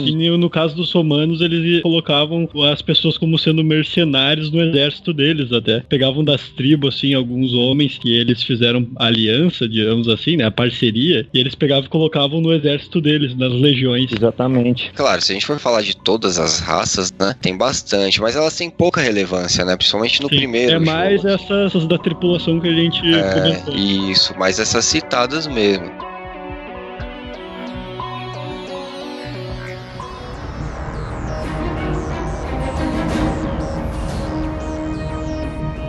Depois que a gente reúne o time, eu acho que a gente já começa ali com os dilemas morais, porque logo na próxima missão, né, a gente já tem a visita lá com a matriarca Benésia, né, Sim. e é onde a gente encontra lá a mãe Hakinai, né. É a então, rainha Hakinai. A rainha Hakinai. Ah, né? e então... falando um parêntese, essa matriarca Benésia, né, a gente descobre que ela tá acompanhando o Seren, né. O que que acontece? A matriarca Benésia é a mãe da Liara, e a Sim. própria Liara, ela não sabe direito que, nossa, que minha mãe, o que que tá fazendo com esse cara? Por que, que ela como que virou má? Por que, que ela tá indo atrás, entendeu? Sabe? Sim, sim. Dizem E que a ela era matriarca- muito inteligente ainda, que ela queria Sim. até utilizar o, o Siren como sendo. Tipo, ela queria controlar o Siren, só que no final ela acabou sendo controlada pelo Siren. Isso. Exatamente. Só que assim, na verdade, já é descoberto a traição dela, né? Sim. Lá quando a quando a Tari tinha a prova de que o Siren era traidor, porque Sim. o que a Tari tinha, na verdade, era uma conversa É entre uma conversa os dois. gravada. Dela e tinha, é, que tinha a conversa entre Getz e a matriarca, E a matriarca. Então eles reconheceram a voz dela e falaram assim: essa é a matriarca Benezia, né? Então já fazia parte da missão de ah, onde a gente pode encontrar o Siren? É, vamos atrás da matriarca Benezia, que pode ser que a gente tenha informações sobre ele. Exatamente. exatamente. Exatamente, que é um Exatamente. É, eu- planeta que é chamado Novéria, né? Que eles Isso. falam, olha, Gelado, gelado. tem reportes de que viram a matriarca chegando aqui com um contingente de comandos Asari, né? Que os comandos Asari são tipo as Asari mais forças especiais, sabe? Tanto treinadas em armamento, sabe? Guerra convencional, como em uso de bióticos, sabe? Basicamente como uns Jedi com Stormtroopers, sabe? Sabem usar as armas e sabem usar a força também Sim. vamos dizer, depois que você recruta toda a tua tripulação, né? Você sempre tem um pouco de poder elegir, como que eu vou para esse planeta fazer essa missão ou vou para esse outro, né? É, E, verdade. e tudo é como que você tá querendo procurar. Dizem que tem outro conduíto, que é como que para você pegar como que a, Uhum, outra conduíto. parte da visão que não teve, para ter visão completa. Você só pegou uma parte lá em Eden Prime, né? E então, basicamente, o resto do Mass Effect 1, sabe, a parte, sabe, o miolo do jogo, vamos dizer, é isso, sabe? Você vai em um planeta atrás de outro, procurando pistas, procurando essas relíquias Protean, né? E você sempre sente que como que o Saren tá um passo na frente. É bem aquele tipo típico assim da literatura de filme que você tá perseguindo o mal, mas o cara sempre tá um passo na frente de você. Exatamente. Chegou- você sempre exatamente. chega tarde demais. É verdade. É. Exatamente. E a, tem a Liara que ajuda também, quando você recruta ela, ela te ajuda a entender que, qual é a visão que tu conseguiu ao quebrar o, o artefato, né? O Conduit. E- exatamente, que como ela é justamente tem esses poderes bióticos, que em certa forma tem uma telepatia, ela consegue ter essa visão. As Asari tem isso, como que elas conseguem fazer uma fusão de mente, por dizer assim, por simplificar o termo, né? Sabe, ela consegue, tipo, se unir a mente dela com a tua e consegue ver as coisas, sabe? Ela, como de um outro ponto de vista, ela vai conseguir organizar coisas que na tua mente tá muito desorganizada. A visão não fazia nenhum sentido pro Shepard. E com o conhecimento que ela tem dos Proteans, né? Ela justamente vê que a visão que o Shepard teve dos dois conduítos, que ele vai recuperando a informação, é basicamente é uma forma de profecia contando Sim. como foi o final dos Proteans, sabe? Que a Liara fica horrorizada, que nossa, só vi destruição, só vi morte, só vi guerra. Você ainda não sabe direito o que, que o Saren tá fazendo. Vale a pena destacar que você sempre que se encontra o Saren num planeta ou algo, você vê uma nave gigantesca, sabe? Uma nave colossal que no universo de Mass Effect, as naves assim, os acoraçados, que é a classificação que tem, né? Que são as maiores naves que tem, elas não têm os motores, a propulsão suficientemente forte para aterrizar no planeta, sabe? A massa delas é muito grande que até com os motores, assim, usando esse efeito massa e tudo, eles aterrizam nos planetas, porque não tem como, né? E no Eden Prime você vê, quando você tromba o Seren, né? Quando você chega, que você vê a cena Quando que ele mata o ele mata o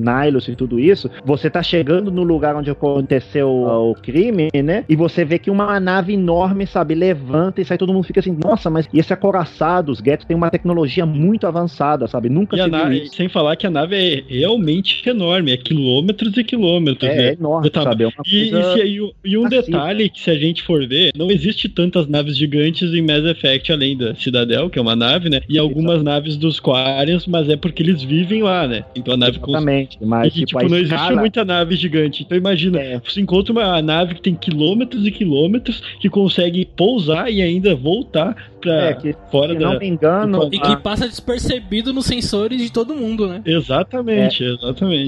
Se, se não me engano, o tamanho da nave do Siren, né, é uns 2 km. A escala das naves do Mass Effect é enorme. E ainda mais que poder entrar na órbita dentro de um planeta, entendeu? Os caras ficaram loucos, assim, como que, nossa, cara, como é isso? Que tecnologia, que campo efeito massa tem pra ele poder fazer isso, né? Então, retomando um pouco a história, eles vão sempre perseguindo o Siren, né? A Liara ajuda, à medida que o Shepard vai pegando mais pedaços da visão, ela consegue ver mais ou menos, mas é, ao mesmo tempo ela não entende muito o que, que significa isso. Ela só vê, nossa, os Proteans, sabe, é, acabaram, são uma extinção em massa, mas não sabe como. E aí acontece aquela missão em Virmire, né, que é um planeta onde eles descobrem que o Seren está em umas instalações e está fazendo alguns experimentos lá, né? Quando ele chega lá, eles descobrem que é um lugar onde ele estava investigando a cura do Genophage. Ele estava querendo clonar, fazer um exército de Krogans, né? E, e, eles estavam, em certa forma, tentando descobrir uma cura pro Genophage. E aí o que que acontece? O Rex, ele escuta isso, né? E ele já fica assim todo bolado, assim como que, é, ó, vocês querem destruir a, a, instalação? Não, mas pode ser a solução para minha raça, é a cura para minha raça aí. E o pessoal fala, não, mas peraí, é aí o que que acontece? Aí tem aquela coisa do Paragon, do Renegade, né? Você foi investindo os pontos certos em cada um, ele te dá opções, sabe? Porque as opções é que você tem suficientemente Paragon e tem feito certas coisas no jogo, você consegue calmar o Rex e falar, cara, vamos trabalhar junto, vem comigo, confia em mim, né? Se não, um dos teus companheiros, sabe? Você faz como que uma sinal para ele ficar, ó, fica ligado. Se ele vem tentar algo comigo, dá um tiro. E aí mataria o Rex. Essa é a primeira opção dessa missão, né? É, agora eu vou salvar ou matar o Rex. Aqui. O que, que vocês escolheram, pessoal? Qual foi a Então, não, se alguém matou o Rex, já pode se retirar, porque. Tá, é galera, vou desligar é... o. Bom, na primeira vez que eu joguei, eu não soube distribuir os pontos certos e só me apareceu a opção de matá-lo. Então, a primeira vez que eu joguei, Puta, cara, é infelizmente é eu matei ele. O personagem mais da hora. E você ou a Ashley matou? Foi a Ashley. Ah, na verdade foi a Ashley. Ela não, porque eu acho que tem as duas opções, né? Ele fala pra Ashley, ó, eu vou lá conversar, você fica esperta aí, né? Aí ela fica lá Sim. com a sniper, mas se não me engano tem a opção de você mesmo puxar a arma e já atirar nele. Tem? Eu não me lembro disso. Eu já não lembro. Eu não eu lembro, não lembro. Eu, eu, sempre desenrolei com ele, eu sempre desenrolei. É, eu, não, sempre desdobrei. Mas, assim, depois que eu descobri que tinha como salvar ele, aí eu rejoguei tudo de novo pra mim conseguir salvar ele. Redistribuir todos os pontos, bonitinho. É, eu conversei com ele na boa, porque o argumento é o seguinte, e é bem válido, né? Ele explica, Rex, o que estão criando aqui não são Krogans de verdade, eles são escravos, né? Ele tá Exatamente. tá criando aqui um monte de escravos, não é a sua raça. Ele tá criando uma sombra do que são os Krogans, né? E esse é o ponto uhum. que convence o Rex. Realmente matar ele aí é muito triste, cara, porque pô, lá na frente, lá no futuro e tal, ele é muito importante, né? Vou aproveitar é que... e perguntar pro Felipe, quando tu matou o Rex, o que que aconteceu? Eu fiquei putaço, porque ele era um. Eu sempre levava eles nas missões. Sempre ele era membro fixo, cara. Eu sempre ia com ele. Eu sempre levava ele e a Iliara, ou ele e o. Garrus. Garrus. Sim. O meu squadmate favorito que eu sempre utilizava era o Garrus e o Rex. É, era também. Certeza. Era assim. É porque combina. Sim, é, combina muito, cara. A Tali eu gostava de usar ela, mas eu só usei, tipo, em umas duas missões só. É que eu ficava com aquele receio. Como eu não sei como é que é o jogo, vai que eu chamo ela e aí uma missão é meio suicida e alguém tem que morrer, aí eu deixava ela na nave. Eu gostava de andar com a Tali e o Rex na cidadela, porque as conversas de elevador dos dois ah, é muito engraçado. É verdade. É muito. É tem uma hora que. Porque assim, quando vocês estão passando pela cidadela, tem uma espécie de loading de um lugar para outro que é dentro de um elevador. Então você nem percebe que é um loading, que, que tá carregando uma outra fase. Mas é demorado. O pessoal, é pessoal zoa na internet assim, é, como que, ah, no Mass Effect 2 e no 3, tipo, até no 2 e no 3, assim, você vê as conversas dos personagens, uma espécie de easter egg, assim, como que, nossa, agora os elevadores são bem mais rápidos, é bem mais eficiente é, o transporte, sim. né? Verdade. Então, aí de repente eles estão lá no elevador, aí daqui a pouco o Rex pergunta pra Tali, né? É, e aí, me explica, qual que é a sensação de vocês criarem uma espécie que expulsaram vocês do seu próprio planeta, né? Aí ela, ah, e, e, como vocês se sentem destruir todo o planeta de vocês e terem criado uma doença para tentar exterminar todos vocês? Você se sente mal com isso? Aí ele, o tempo todo. é muito engraçado. E tem umas combinações de personagens que tem umas conversas bem legais, cara. O que eu gosto disso, que a gente vai falar provavelmente mais pra frente, é essa relação da tripulação deles conversando entre si. Principalmente no 2, se eu não me engano, que tem essa relação maior, amorosa, né? Eles dão um pitaco no outro. Por exemplo, tu tá namorando com a Talia ou com a Miranda, que a gente vai falar no 2, né? E aí tu vai querer dar uma trovadinha na outra, ela vai dizer, não, mas peraí, tu tá namorando a Miranda lá, por que tu tá me trovando? Tipo, essas coisas são muito massas e vão melhorando a cada jogo, mesmo que no 3 seja meio linear, assim, que a gente vai explicar depois, né? Sim, sim, sim.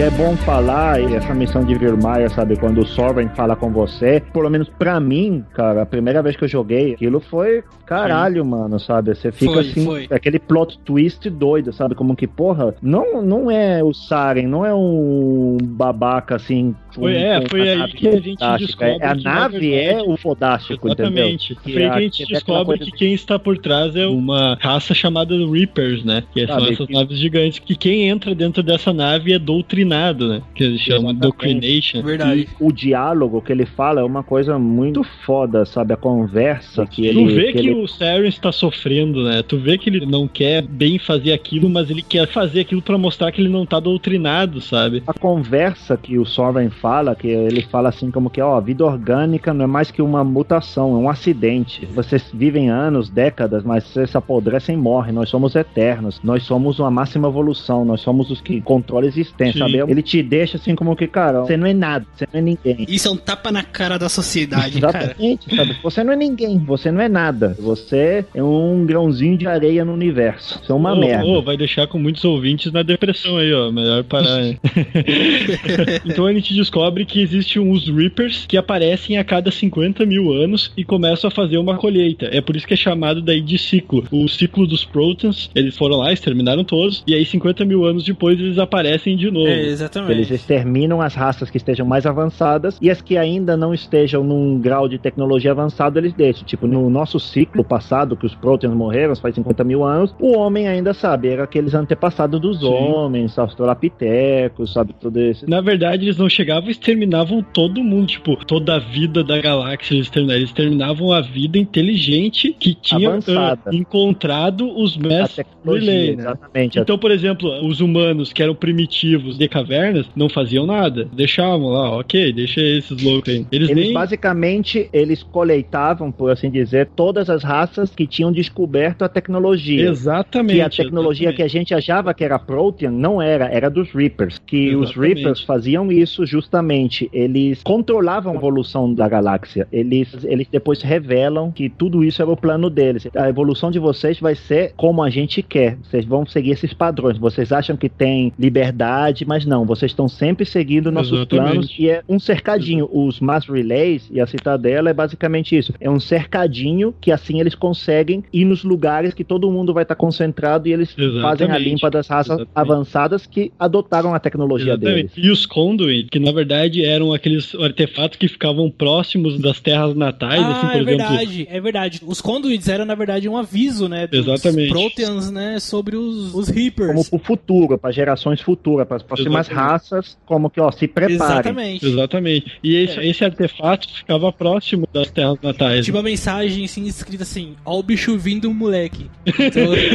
negócio era ó o bicho vindo, Vem, moleque. vem treta aí, vem treta aí. É, exatamente. Exatamente. Então, já no arco final do Mass Effect 1, o que acontece é que o Saren, você persegue ele até a Ailos, né? Que ele também tá procurando essas informações, né? Porque os Proteans, eles no ciclo dele, eles conseguiram quebrar uma parte do ciclo. O que que acontecia? Quando chegava a hora do ciclo, geralmente vinha um Reaper sozinho, né? Tipo como que que ficava lá no.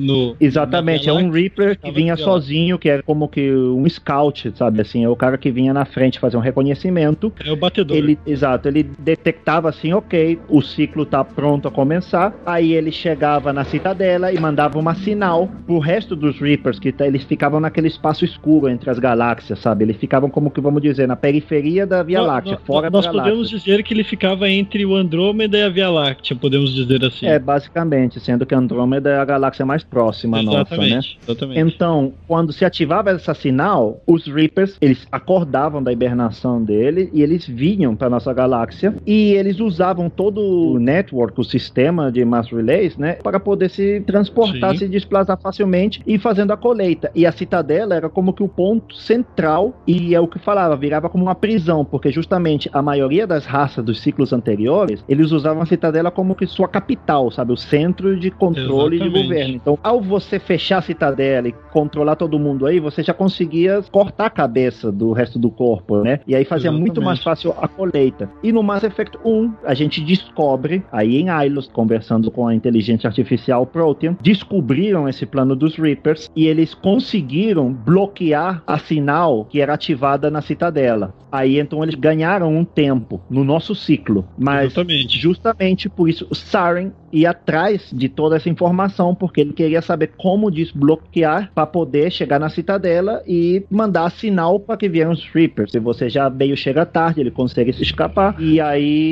começa a batalha da citadela, que é que chega o Reaper Sovereign, né, que é a nave onde estava o Saren, começam a atacar a citadela, as forças combinadas da frota humana, Asari, Turian, eles não conseguem, a tecnologia Reaper é muito superior, sabe? É uma frota inteira contra um Reaper e o Reaper acabando com elas. Nos apresentam outras decisões, né? Tem uma decisão que você pode usar a Normandy como que para ajudar a nave mãe, a nave principal das Asari, que é o Sim, é, tem a nave principal que ficava lá em Cidadel, como Exatamente, o guarda. acoraçado, o É maior o acoraçado, acoraçado. é. E você pode ajudar eles e salvar os membros do conselho que estavam fugindo nessa nave, Sim. ao custo de sacrificar grande parte da frota humana. Ou você podia deixar o conselho morrer, explodiam a nave, mas você poupava a frota humana. E o que, que Sim. acontecia? Se você salvava o conselho, então sabe como que o conselho ia dar mais reconhecimento para os humanos, os humanos ajudaram, só que a presença humana, a frota humana ia ser mais fraca nos próximos jogos. E ao Sim. contrário também acontecia. Se você salvava os humanos e deixava morrer o conselho, então ia ser um conselho muito mais humano-cêntrico. Os humanos iam pegar muito mais o poder, porque ia ficar aquele vácuo de poder, entendeu?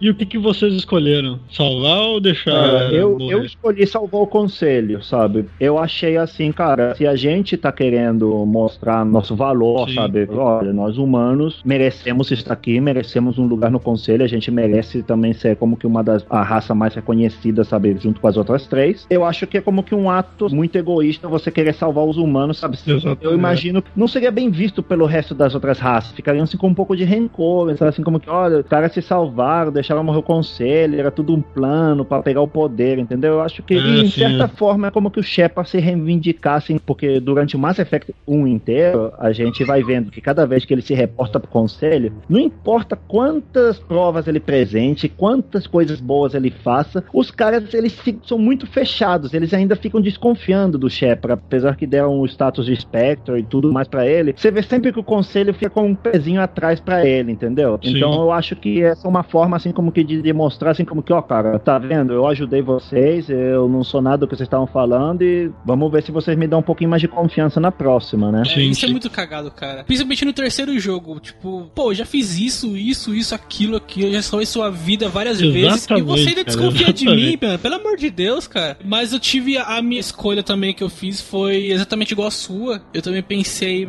igual a você, só que eu também pensei assim, os humanos que estavam ali, né, que eles estavam nas naves ali, eles estavam em batalha. E quando você vai pra uma batalha, você sabe que você tá se arriscando a perder a vida, né, em batalha. É, então, cara, o que eles estavam fazendo ali era justamente o trabalho deles, né? Eles estavam trabalhando, eles estavam lutando contra um, um inimigo, né? Eles, eles estavam em guerra, não tem jeito. É, então você pode salvar um monte de soldado, tá bacana. Você tem a opção de salvar todo mundo, salva. Mas você tem a opção de salvar o conselho, né? Que são os representantes aí, né? De todas as outras raças, né? É. Então você tem aí a chance de, de poder é, mostrar o valor dos humanos ali. Ó, eu discordo de é todos vocês. maior, discordo E- completamente. É o seguinte, eu sou humano e é questão de números. Pô, pra mim esse conselho fica atrasando meu trabalho o jogo todo. Os caras não dão crédito que eu mereço. Aí chega na hora do pavor lá que é minha ajuda. Eu vou correr atrás de quem me interessa. O Eu deixei tá eles morrer com com você. gosto. Com gosto. Se eu pudesse, eu Foi dava um, foi, tiro um, também. foi um autoclique ali, apareceu a mensagem de escolher ele, autoclique, matar. né? Não, se eu pudesse, eu mesmo atirava na nave deles, cara. Se eu tenho, se eu tenho que escolher entre inocentes. Imagina, imagina a cena, tá a nave do conselho saindo pra fugir, daí chega a Norman e dá um tiro na nave do conselho. É, tipo, foi mal, né, galera? Nossa, Eu lembro que quando você escolhe essa opção de salvar os os humanos, o clima fica bem zoado no segundo jogo. Né? Isso, eles jogam na cara. disso daí. Eu, eu Joga não na cara. a, a escolher Mas é aí. aquele negócio, é, são números. Eu escolhi salvar a maior quantidade de pessoas. Agora, se, se coincidentemente eles eram humanos, né? Ó, que pena. Só lamento é por que- vocês. Isso é uma das coisas legais do Mass Effect, cara, que eu acho que não tem opções erradas, opções ruins, entendeu? Só é só diferente. A mentalidade de cada jogador, de como vai desenvolvendo o jogo, de como vai se sentindo, sabe? Se Não, entrosando matar o com os Rex, matar o companheiros. Rex é uma coisa muito ruim, vou Não, discordar. é matar o Ah, Rex. depende, depende do ponto que de visão, assim- de visão. Se tu vê que ele tá loucão ali, ó, e quer te matar, então é uma boa escolha É. tu matar ele. Mas é isso uma das coisas que eu acho que todo mundo gosta muito do Mass Effect, é isso, sabe? É a possibilidade de opções, É, você entendeu? tem a liberdade, né? Você tem a Sabe, é liberdade. que você pode escolher e o jogo ele não vai te penalizar por isso, entendeu? Ele sempre os caras eles fazem assim os recursos no jogo, tipo, se morreu, você deixou que fulano morresse no 1, no 2 vai ter um cara que vai preencher o lugar dele, mas de uma forma diferente, Sim, entendeu? sim. Até nem Mas- tão eficaz quanto se fosse o cara original, É, né? Exatamente, exatamente. É parecido, mas não vai ser igual, especialmente no 3, que se você deixou algum personagem que apareceria no 3 morrer no 1 ou morrer no 2, ou alguma decisão que mudou assim, que vai substituir ele no 2 ou no 3, ele cumpre mais ou menos o mesmo papel na história, só que vai fazer umas ações diferentes e talvez o entrosamento é diferente, tipo, Sim, ele sim. não vai estar tão próximo ao Shepard, tipo, já não é aquela camaradagem. Então é isso, isso é um legal que você vê uma evolução dos personagens, sabe? Tem Sim. pessoas que gostam, sabe? Isso que é bom, Mas tem, tem, Tem algumas todo mundo. pessoas que até começam a xingar a Bioware por causa do Mass Effect 3, né? Mas se a gente for pensar, olha o trabalho que o pessoal da Bioware tem de carregar o save do 1 pro 2, de carregar o save do 2 pro 3, toda a história e diferente que todo mundo teve de jogabilidade, ah, matou um cara, colocou esse no lugar, ou deixou de fazer isso em vez de fazer aquilo. E aí, olha É, todo o Não, trabalho que a desenvolver Bioware um jogo desse não é desenvolver um jogo. Ele não tá fazendo um jogo, ele tá Exatamente, fazendo ó. vários jogos. Cara, é muito complicado você poder fazer um jogo que esteja milhões de desenlaces e histórias diferentes, sabe? Então, é o que digo, são como que vários pontos que eles vão unindo, né? Arcos de história, só que acontece de uma forma diferente, mas ao mesmo tempo o resultado é parecido. Então, acho que o pessoal ficou meio chateado com o 3, especialmente com o final, né? Que é muito controversial esse final. Não, o final Mas é é por isso, porque o pessoal É, sente que né? as eleições, tipo, tudo que eles fizeram nos outros jogos não tiveram um impacto final, mas eu vejo de Não, uma o final forma diferente. Eu, nada, eu vejo de uma. Eu vejo de uma. Não, é melhor a gente falar sobre isso depois, É mas eu de uma forma diferente o final do que, tipo, não ter impactado nada. Então. Tá, vamos deixar pra depois.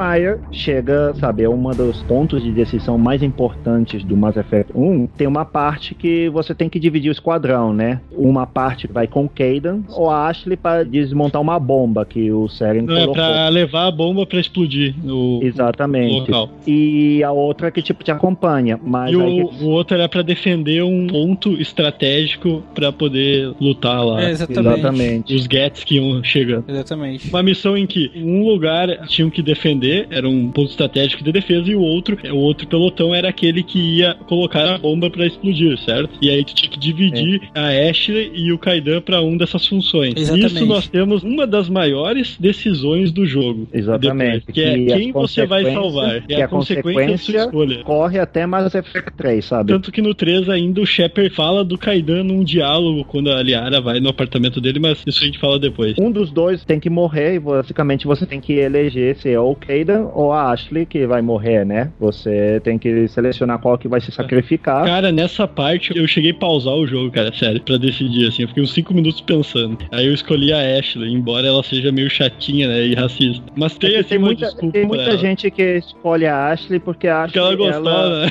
Porque ela tem Ela peitos. escolhe ela pra morrer é justamente porque ela no Mass Effect 1 ela dá essa impressão que ela é muito preconceituosa com o Exato, extraterrestre, mas se você pesquisa um pouco, ela vai te contando a história dela, dela, acho que era o pai dela, o avô. O avô dela, ele era o comandante de uma nave humana na Guerra do Primeiro Contato que se rendeu aos Turians. Foi a única nave humana, foi os únicos Ah, humanos verdade. que se renderam. Isso, em certa forma, fez que os humanos tivessem um preconceito com a família dela, entendeu? Então, mesmo que ela entrou na Força Armada, né, na Marinha Humana, o pessoal tinha um meio preconceito com ela, assim, como que da família, sabe? Carregava aquele estigma, ó, teu avô foi Sim. aquele covarde que se rendeu ante os extraterrestres, não sei o que e tal. Então, sabe, ela sempre teve como que esse preconceito com os que deve extraterrestres. ter sido uma puta sacanagem, né? Porque provavelmente ele se rendeu justamente pra salvar a tripulação, né? É, exatamente. É, mas e que depois dizem que não fez falta porque, sabe, era tipo, já estavam chegando os reforços, entendeu? Mas Sim, como foi a única nave humana que se rendeu oficialmente assim, então ficou muito mal visto, né? E- Mas ela, falando das qualidades boas dela, sabe, ela é uma excelente, vamos dizer, soldado, né? Ela, É, em ela- questão de lealdade, assim. isso, é. Sim, porque a família é dela é militar, sabe? Tanto Sim. o, o avô, os pais, os irmãos, sabe? Todos foram é, aquela típica família militar. Ela é aquela típica mulher durona, né? É, aquela mulher durona, exatamente. Você pode ver ela como que ela é meio racista, porque como ela trata os extraterrestres, Sim. mas ao mesmo tempo ela é uma pessoa muito íntegra. E ela tem sua convicção, tem sua ideologia, ela respeita a cadeia de como ela respeita muito o Shepard, ela respeita, sabe, toda essa doutrina militar, mas é que ela tem essa visão do universo, entendeu? Então não, não acho que ela seja uma pessoa ruim por si, sabe? Essa questão de racismo, assim, dela, ela é acaba mudando, né, nos Sim. jogos seguintes, né? Acaba Sim, sim. mudando realmente, assim, eu diria no 3, que é onde ela não tem praticamente isso mais. No 2 ela tem um pouco que eu lembro. É, da- no 2, de- como ela não faz parte da nossa tripulação, Ela né? parece bem pouco. Então a é. gente não tem muito contato com ela. Exato. Exatamente. Daí eu Olha- vou aproveitar e perguntar qual foi o pai romântico de você. Eu já começo falando que é o seguinte, foi a Ashley por falta de opções, tá? Ó, Porque. Não, Não a gente tá falando do uma- 1, né? Isso, Eu, ó, exatamente. meu, qua- quais são as opções? Ou eu viro homossexual. não, não tem nada a ver, cara. Não tem nada a ver. Não, Porque ué. tipo, tu Não, tem que ver que não, ela mas é é uma que eu mulher, acho- cara. Ela é É, uma mulher. no 1, Olha, acho, que, aliada. acho que no 1 não tinha opção homossexual. Acho que foi, É, era só. Se você era Shepard homem, era o Ashley ou a Liara. E se É, você era mulher, Exatamente. era o Kaidan. ou a Liara. Porque Exatamente. como falamos, a Sari é como que ambígua. Mas é, não dá tipo, pro homem ficar com Kaden, não tenho certeza, porque o pessoal gosta, né? Ah, se eu não, se eu não me engano, só chegar. no Só no 3. três. Só no 3 que é liberado a opção Isso, homossexual. exatamente. Acho que no Kaidan. 1, se não me engano, no PC, editando assim, sabe, meio fuçando na linha do comando do jogo, nos dados do jogo, acho que eles tinham como que essa opção, mas estava desativada. E não tenho certeza disso, né? Que Bom, no- mas enfim, eu também não ia procurar isso.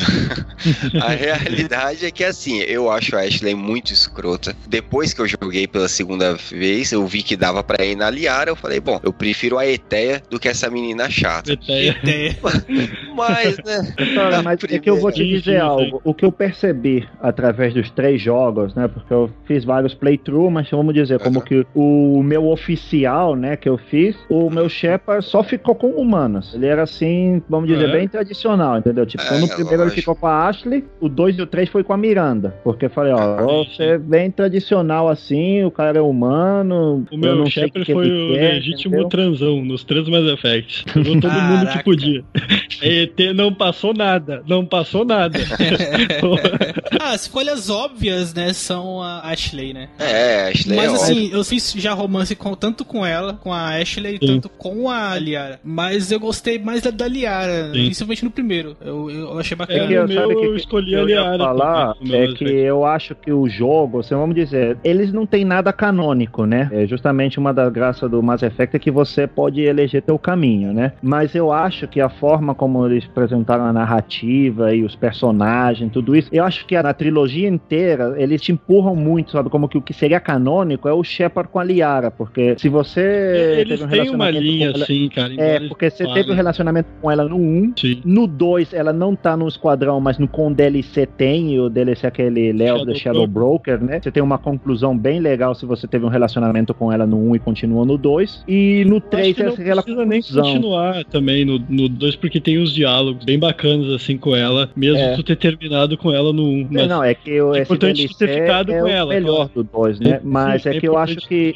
como os caras da BioWare fizeram, tipo, os diálogos, a narrativa dos personagens, eu acho que, tipo, o relacionamento como que, vamos dizer, o, o mais bonitinho, assim, como que o mais clássico, assim, mais, assim, de historinha, assim, de filme, vamos dizer, assim, e como Mas que ele o que mais te, te empurra mais, assim, pra você eleger é o Shepard com a Liara, através dos três jogos, Tá. né? Ô, Léo, ô, Léo, eu entendi o ponto. Beleza, só que assim, ó, vamos colocar aqui que a linha oficial é aquela que a gente joga sem escolher. Exatamente. A gente joga sem saber, certo? Então, preto no branco. Os senhores têm que ser sinceros, porque depois que eu podia escolher, é óbvio que eu escolhi a Não, Liara, é o que porque eu ela é mais da é eu- hora. É o que eu Sim, falei. sim. Mas o meu primeiro playthrough, que é o, foi como com a que é o personagem que eu carreguei até o 3, né? Sim. Foi carregando o save. Então, Vamos dizer, o primeiro, o oficial, vamos dizer assim, né? É, foi só relacionamento você- com o humano. Você é levado a- pela história, assim, então você não Sim. fica escolhendo, né? Então foi a Ashley, você. Exato. Ashley o meu 2 é- ou voto. Tipo, eu zerei três vezes o Mass Effect 1. Três Não, a vezes. primeira. A primeira versão, pra mim, sempre é oficial dele. Não importa se eu não saber o que acontece. É porque, Exatamente. tipo, é quando tu conseguiu a experiência do jogo. Porque depois tu vai saber o que acontece. Então É eu sempre utilizo a primeira. Exatamente, eu utilizo sempre a primeira ah, como sendo a oficial minha. Embora pode acontecer alguma merda, como aconteceu no 3, que eu já vou falar depois. Mas pra mim foi o romance e a Liara, do Mass Effect 1. E aí, Felipe? A minha também pra primeira foi a Liara. 2 a 2 hein? Então Foi- temos foi dois a a dois aí. Ficou bem dividido. Não, tá bom então. Porque assim, eu vi quando a conversa entre, entre Shepard e a, e a Ashley tava virando pro romance, a Liara já estava a bordo né, da nave. Só que quando eu vi a Liara pela primeira vez, que é toda meiga, Se toda. apaixonou. É, aí eu falei, pô, é ela, é ela. É Pronto. ela, é essa aí. É essa aí. É a, essa a aí. mina tem uma cabeça vista. de papo. rosa. Amor- A cabeça dela parece um botão de rosa e ela é azul, meu. Como que faz? Começou a Adriana a zoar. Tem uns Olha, tentáculos na cabeça. Pô, fala sério. Como que vocês, vocês pagaram É pau tipo, pra uma mina é dessa? tipo violino. É tipo violino. Mas é né? que, Você mas é que a você vê, e- tipo, a olha abordagem. pelo lado bom, de não, peraí, uma. olha pelo lado bom. Vocês não vão ter que esperar ela se arrumar no banheiro, né? Já vai estar tudo Ó, pronto. eu, vou, Já- eu vou falar uma coisa pra vocês. Esse negócio de personalidade, aí, ó, meu, sinceramente, é o que eu falei. Se fosse por isso, eu casava com uma menina que curte metal, que joga videogame, que gosta de RPG, que gosta de jiu-jitsu. Eu casei, meu, com a mina que, que eu achei gostosa. Esse cara, né? Adriano, sem Sua esposa vai escutar esse podcast? Não, Duvido.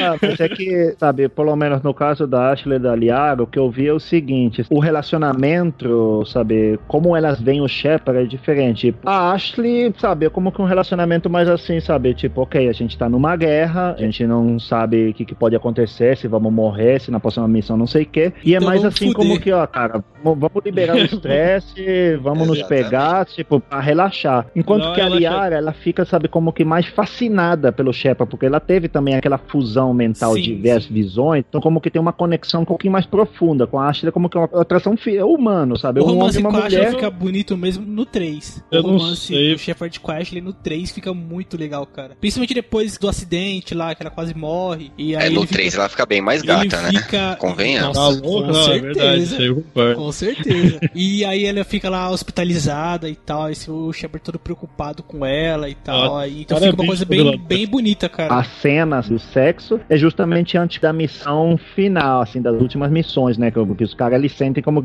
Não sei o que, pode E acontecer. isso vira um padrão, né? Pros outros jogos também. Pros outros É, dois, você jogos. constrói o relacionamento, né? Quando Você você constrói durante naquele- a saga toda e chega no final ele acaba culminando em sexo. É. É. Que é, for não, ver, eles não é não- um The é Witcher um 3, um né? retorno, É. sabe? A gente não sabe o que, que vai acontecer, se vamos viver ou não, se vamos morrer ou não. Exato, é, exatamente. Então vamos aproveitar o momento. É como que a mensagem que te dão, né? E até que a BioWare não bota uma, tipo, uma censura ali, foi uma coisa meio, até pareceu o peitinho ali, da- no caso da Liara. Então, tipo, não tem uma censura ali no- na hora da cutscene, né? Ah, é. não sei como é. que é o da Ash. Claro, não aparece eles transando, né? Não aparece eles transando. Isso. Mas aparece É, eles mas se aquele negócio bem estranho, né? Bem, Não, bem- é, sim, claro. Ah, que também, lembrando do Mass Effect 1, cara, é um jogo que já tem uns 10 anos, né? É, então. sim, é Ah, sim. que- Ah, é, sim.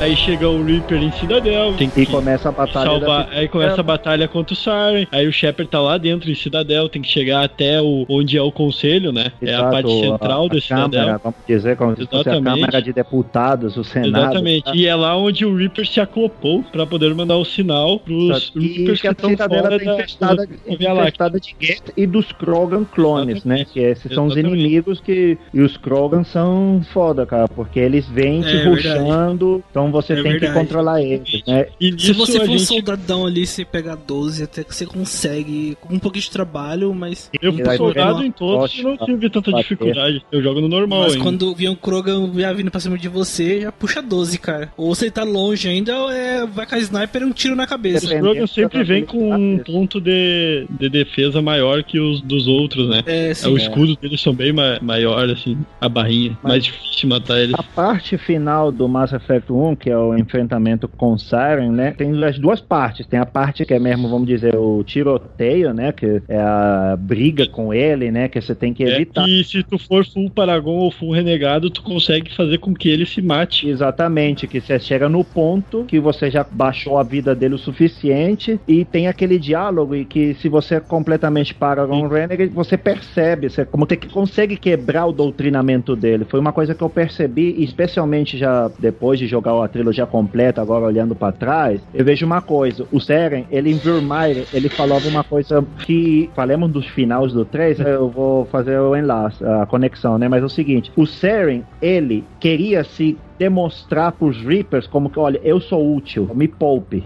Me poupe a mim Sim. e me poupe a alguns, que não todos os orgânicos somos inservíveis, sabe? Eu tenho utilidade. Só que ele tava no doutrinamento, ele não conseguia perceber que ele tava sendo usado, mas ele achava que ele tava numa missão, uma, Sim, uma espécie de missão nobre, sabe? Ele, eu quero poupar, eu, eu tô tentando salvar, eu tô tentando cooperar com eles para que eles nos poupem alguns, para que não nos matem a todos. E aí, no final do 1, que você chega nessa cena de diálogo, se você tem todo full Paragon, pelo menos que eu, no meu caso eu tava full Paragon, né? Que você começa a dialogar com o Seren e você começa como que ele vê os erros dele e por isso que ele se suicida, né? Que ele vê assim como que, porra, Exatamente. eu fui usado, eu fui um mero peão dos Reapers, sabe? Eu tava tentando realmente uma coisa, eu achava que a minha missão era sagrada, eu achava que era justa, mas eu fui manipulado por eles, então por isso que ele se suicida, né? E aí, ao mesmo tempo, as forças combinadas das frotas conseguem matar o Reaper, o Sovereign, né? E aí é o final do, do Mass Effect 1, que, sabe, como que o pós-final, assim, antes de começar o 2, que basicamente as pessoas ainda não sabem o que, que aconteceu. O reporte oficial foi que foi um ataque Get, né? Eles nunca Exato. falaram nada dos Reapers. Eles nem É, mencionam, é, os Reapers. é, o nem tipo, nada. o conselho, mesmo sabendo tudo, como que eles ignoram a ameaça dos Reapers. Eles não querem acreditar, né? Na verdade, Exatamente. eles não acreditam que aquela nave é um Reaper, né? Eles acham que é um Get. que é uma nave Geth, né? Exatamente. Eles não acreditam no que o Shepard fala. Eles acham que é uma loucura, que que é uma coisa muito insana. né? E Tá, aí tu agora, tem... agora quem de vocês matou o Seren? E quem deixou ele se matar? Eu deixei ele se matar. Conseguindo já eu tava full Paragon. Eu não estava full Paragon e nenhuma das vezes que eu joguei, eu sempre matei ele. Mas na É, primeira vez o matei ele, Felipe sim. tava zoado, né? Deixou o Rex morrer, não deixou. É, não, primeira vez eu sou uma Foi negação uma pra RPG, cara. total, Precisa de escolha, distribuição de pontos, eu sou uma negação, cara. Nossa, eu, a hora que tive a primeira oportunidade, eu dei Está tanto online tiro alerta. nele, meu. Fiquei felizão de poder matar ele. Jamais vou deixar ele ter o gostinho de se matar. Eita. Ah, não, o Sari, o Sari merece. É, cara, negado, olha. Não, pô, briguei tanto pra, pra caçando o cara o jogo todo. Chegou na hora lá, não vou matar ele só porque ele se arrependeu. Mas nem ferrando, filho. Mas depois Toma a gente descobre, depois quando ele se mata, ou a gente mata ele, ele recebe um sinal mais forte do Reaper, né? E aí ele vira aquele demônio lá. Exatamente. E aí é, que é a parte mais difícil da briga, né? E a Que- cara, eu fiquei um dia, sério, assim, um dia e meio jogando essa parte, esse chefão, e não conseguia Não, matar e ele. que, que essa parte você joga sozinho, você tá sem esquadrão, é só o Shepard. Então É. você Na tem que. Você tem um build certo e ter as habilidades pra poder combater ele, né? Porque você não, Não, na tem... verdade, não, na verdade é com Não, essa parte você tá com o esquadrão sim. Esquadrão, sim, Tá eu sim. lembro, porque eu Sim, Tava sim. esquadrão. Não, mas tinha uma É. parte que separava. Que Não, você lembra que no eles final. caem, eles caem e aí tu cai junto com eles lá, tu desce. É, eles É, caem, eles caem, juntos. cai Não, junto. só pra vocês verem. Tanto que quem deu o tiro final pra matar o, o Siren foi o, o Garrus. Ele que matou ele pra mim. Olha. Eu tava recarregando, aí o Garrus foi lá e deu um tiro e matou ele. Ah, é que eu me confundi. Ele te descobre, né? no- Nos escombros depois, que chega, tipo, Exato. o Dina, Anderson, chega todo mundo assim na câmara daí do, do conselho. Sai o Shepard último dos escombros, né? É, isso aí.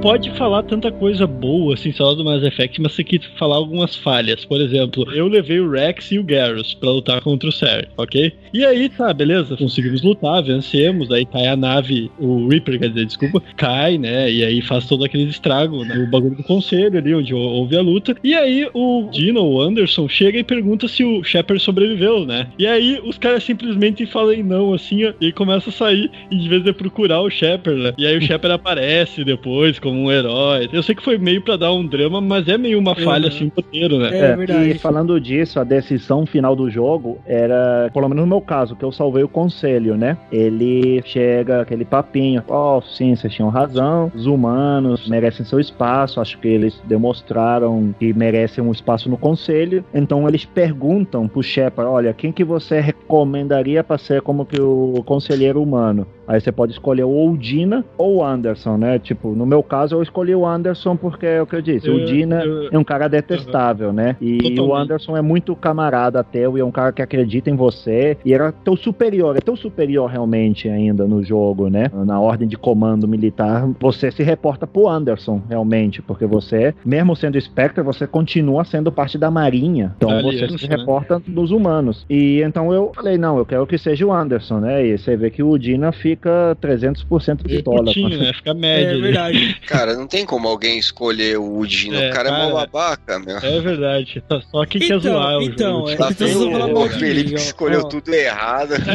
Então, né, galera? Não, a primeira vez que eu escolhi, a primeira vez que eu escolhi, eu escolhi o Anderson. Óbvio que eu escolhi o Anderson. Aham. Mas depois, jogando já o 2 e o 3, eu vi que, tipo, tá, acontece lá e tal, e aí o clima fica meio tenso, né, com o Dina. Sim, E aí depois quando eu rejoguei de novo, eu escolhi o, o Dina, até pra, até pra ficar mais bem visto por ele, entendeu? Mas por que você quer ser bem visto pelo Dina? Não, porque assim, depois que você já joga os outros três jogos, você sabe que, independente se você escolher O Anderson- o Anderson ele não vai virar o. Não, ele vira, ele vira no 2, ele vira, e aí no 3 é o Dina. Ele é substituído. Ah, ele chega a virar? Eu, eu não lembro. O que acontece é que eles. Ah, ele eles... abre mão, né? Ele abre É. mão. Pra ir defender No a terra 2, o lá, né? Anderson ele fala: Cara, eu sou militar, eu sou um soldado, Isso. eu não sou um É, político, eu não sou um diplomata. É isso que eu ia falar agora. Ele, ele é militar, cara. No 2 ele tá no conselho ainda, mesmo ele falando isso. Ah, é verdade. No é 3 verdade. ele fica na Terra e aí o Dina toma o lugar dele no conselho daí. Uhum. Não, é, mas é que já deu no 2 o Dina era, porque no início do 2, assim, sabe? Depois vamos falar No um dois, pouquinho melhor não, do 2. No 2 o Dina Ele- não era ele- só o- a conselheiro Não, é, o, o Anderson chega um momento que ele renuncia. Isso, é verdade. Eu lembrei disso. Eu lembrei, é verdade. Não, lembro Ele fala assim: eu sou militar. O Dina, ele é político, então ele entende disso mais do que eu. Então ele tá ocupando um lugar que é dele por direito. Ele fala assim como que, olha, o Dina é um mal necessário. O Anderson, ele mesmo fala, olha, cara, ok, a gente tá aqui no conselho, mas mesmo assim eu tô me sentindo como que os caras me deixam de lado, entendeu? Como que, ok, você pode entrar no clubinho, mas mesmo assim os outros extraterrestres seguiam na panelinha no conselho, né? Então ele falava, cara, o Dina é um cara mais preparado pra lidar com essa raça que é político, sabe? O cara sabe o jogo, o cara é cascudo, o cara é filho da mãe, o cara é assim, sabe? Sem escrúpulo total. O Anderson falou, cara, eu considero que pros interesses da humanidade, de nós no conselho, eu acho que é melhor ter um cara como o Dina, apesar que ele não seja a melhor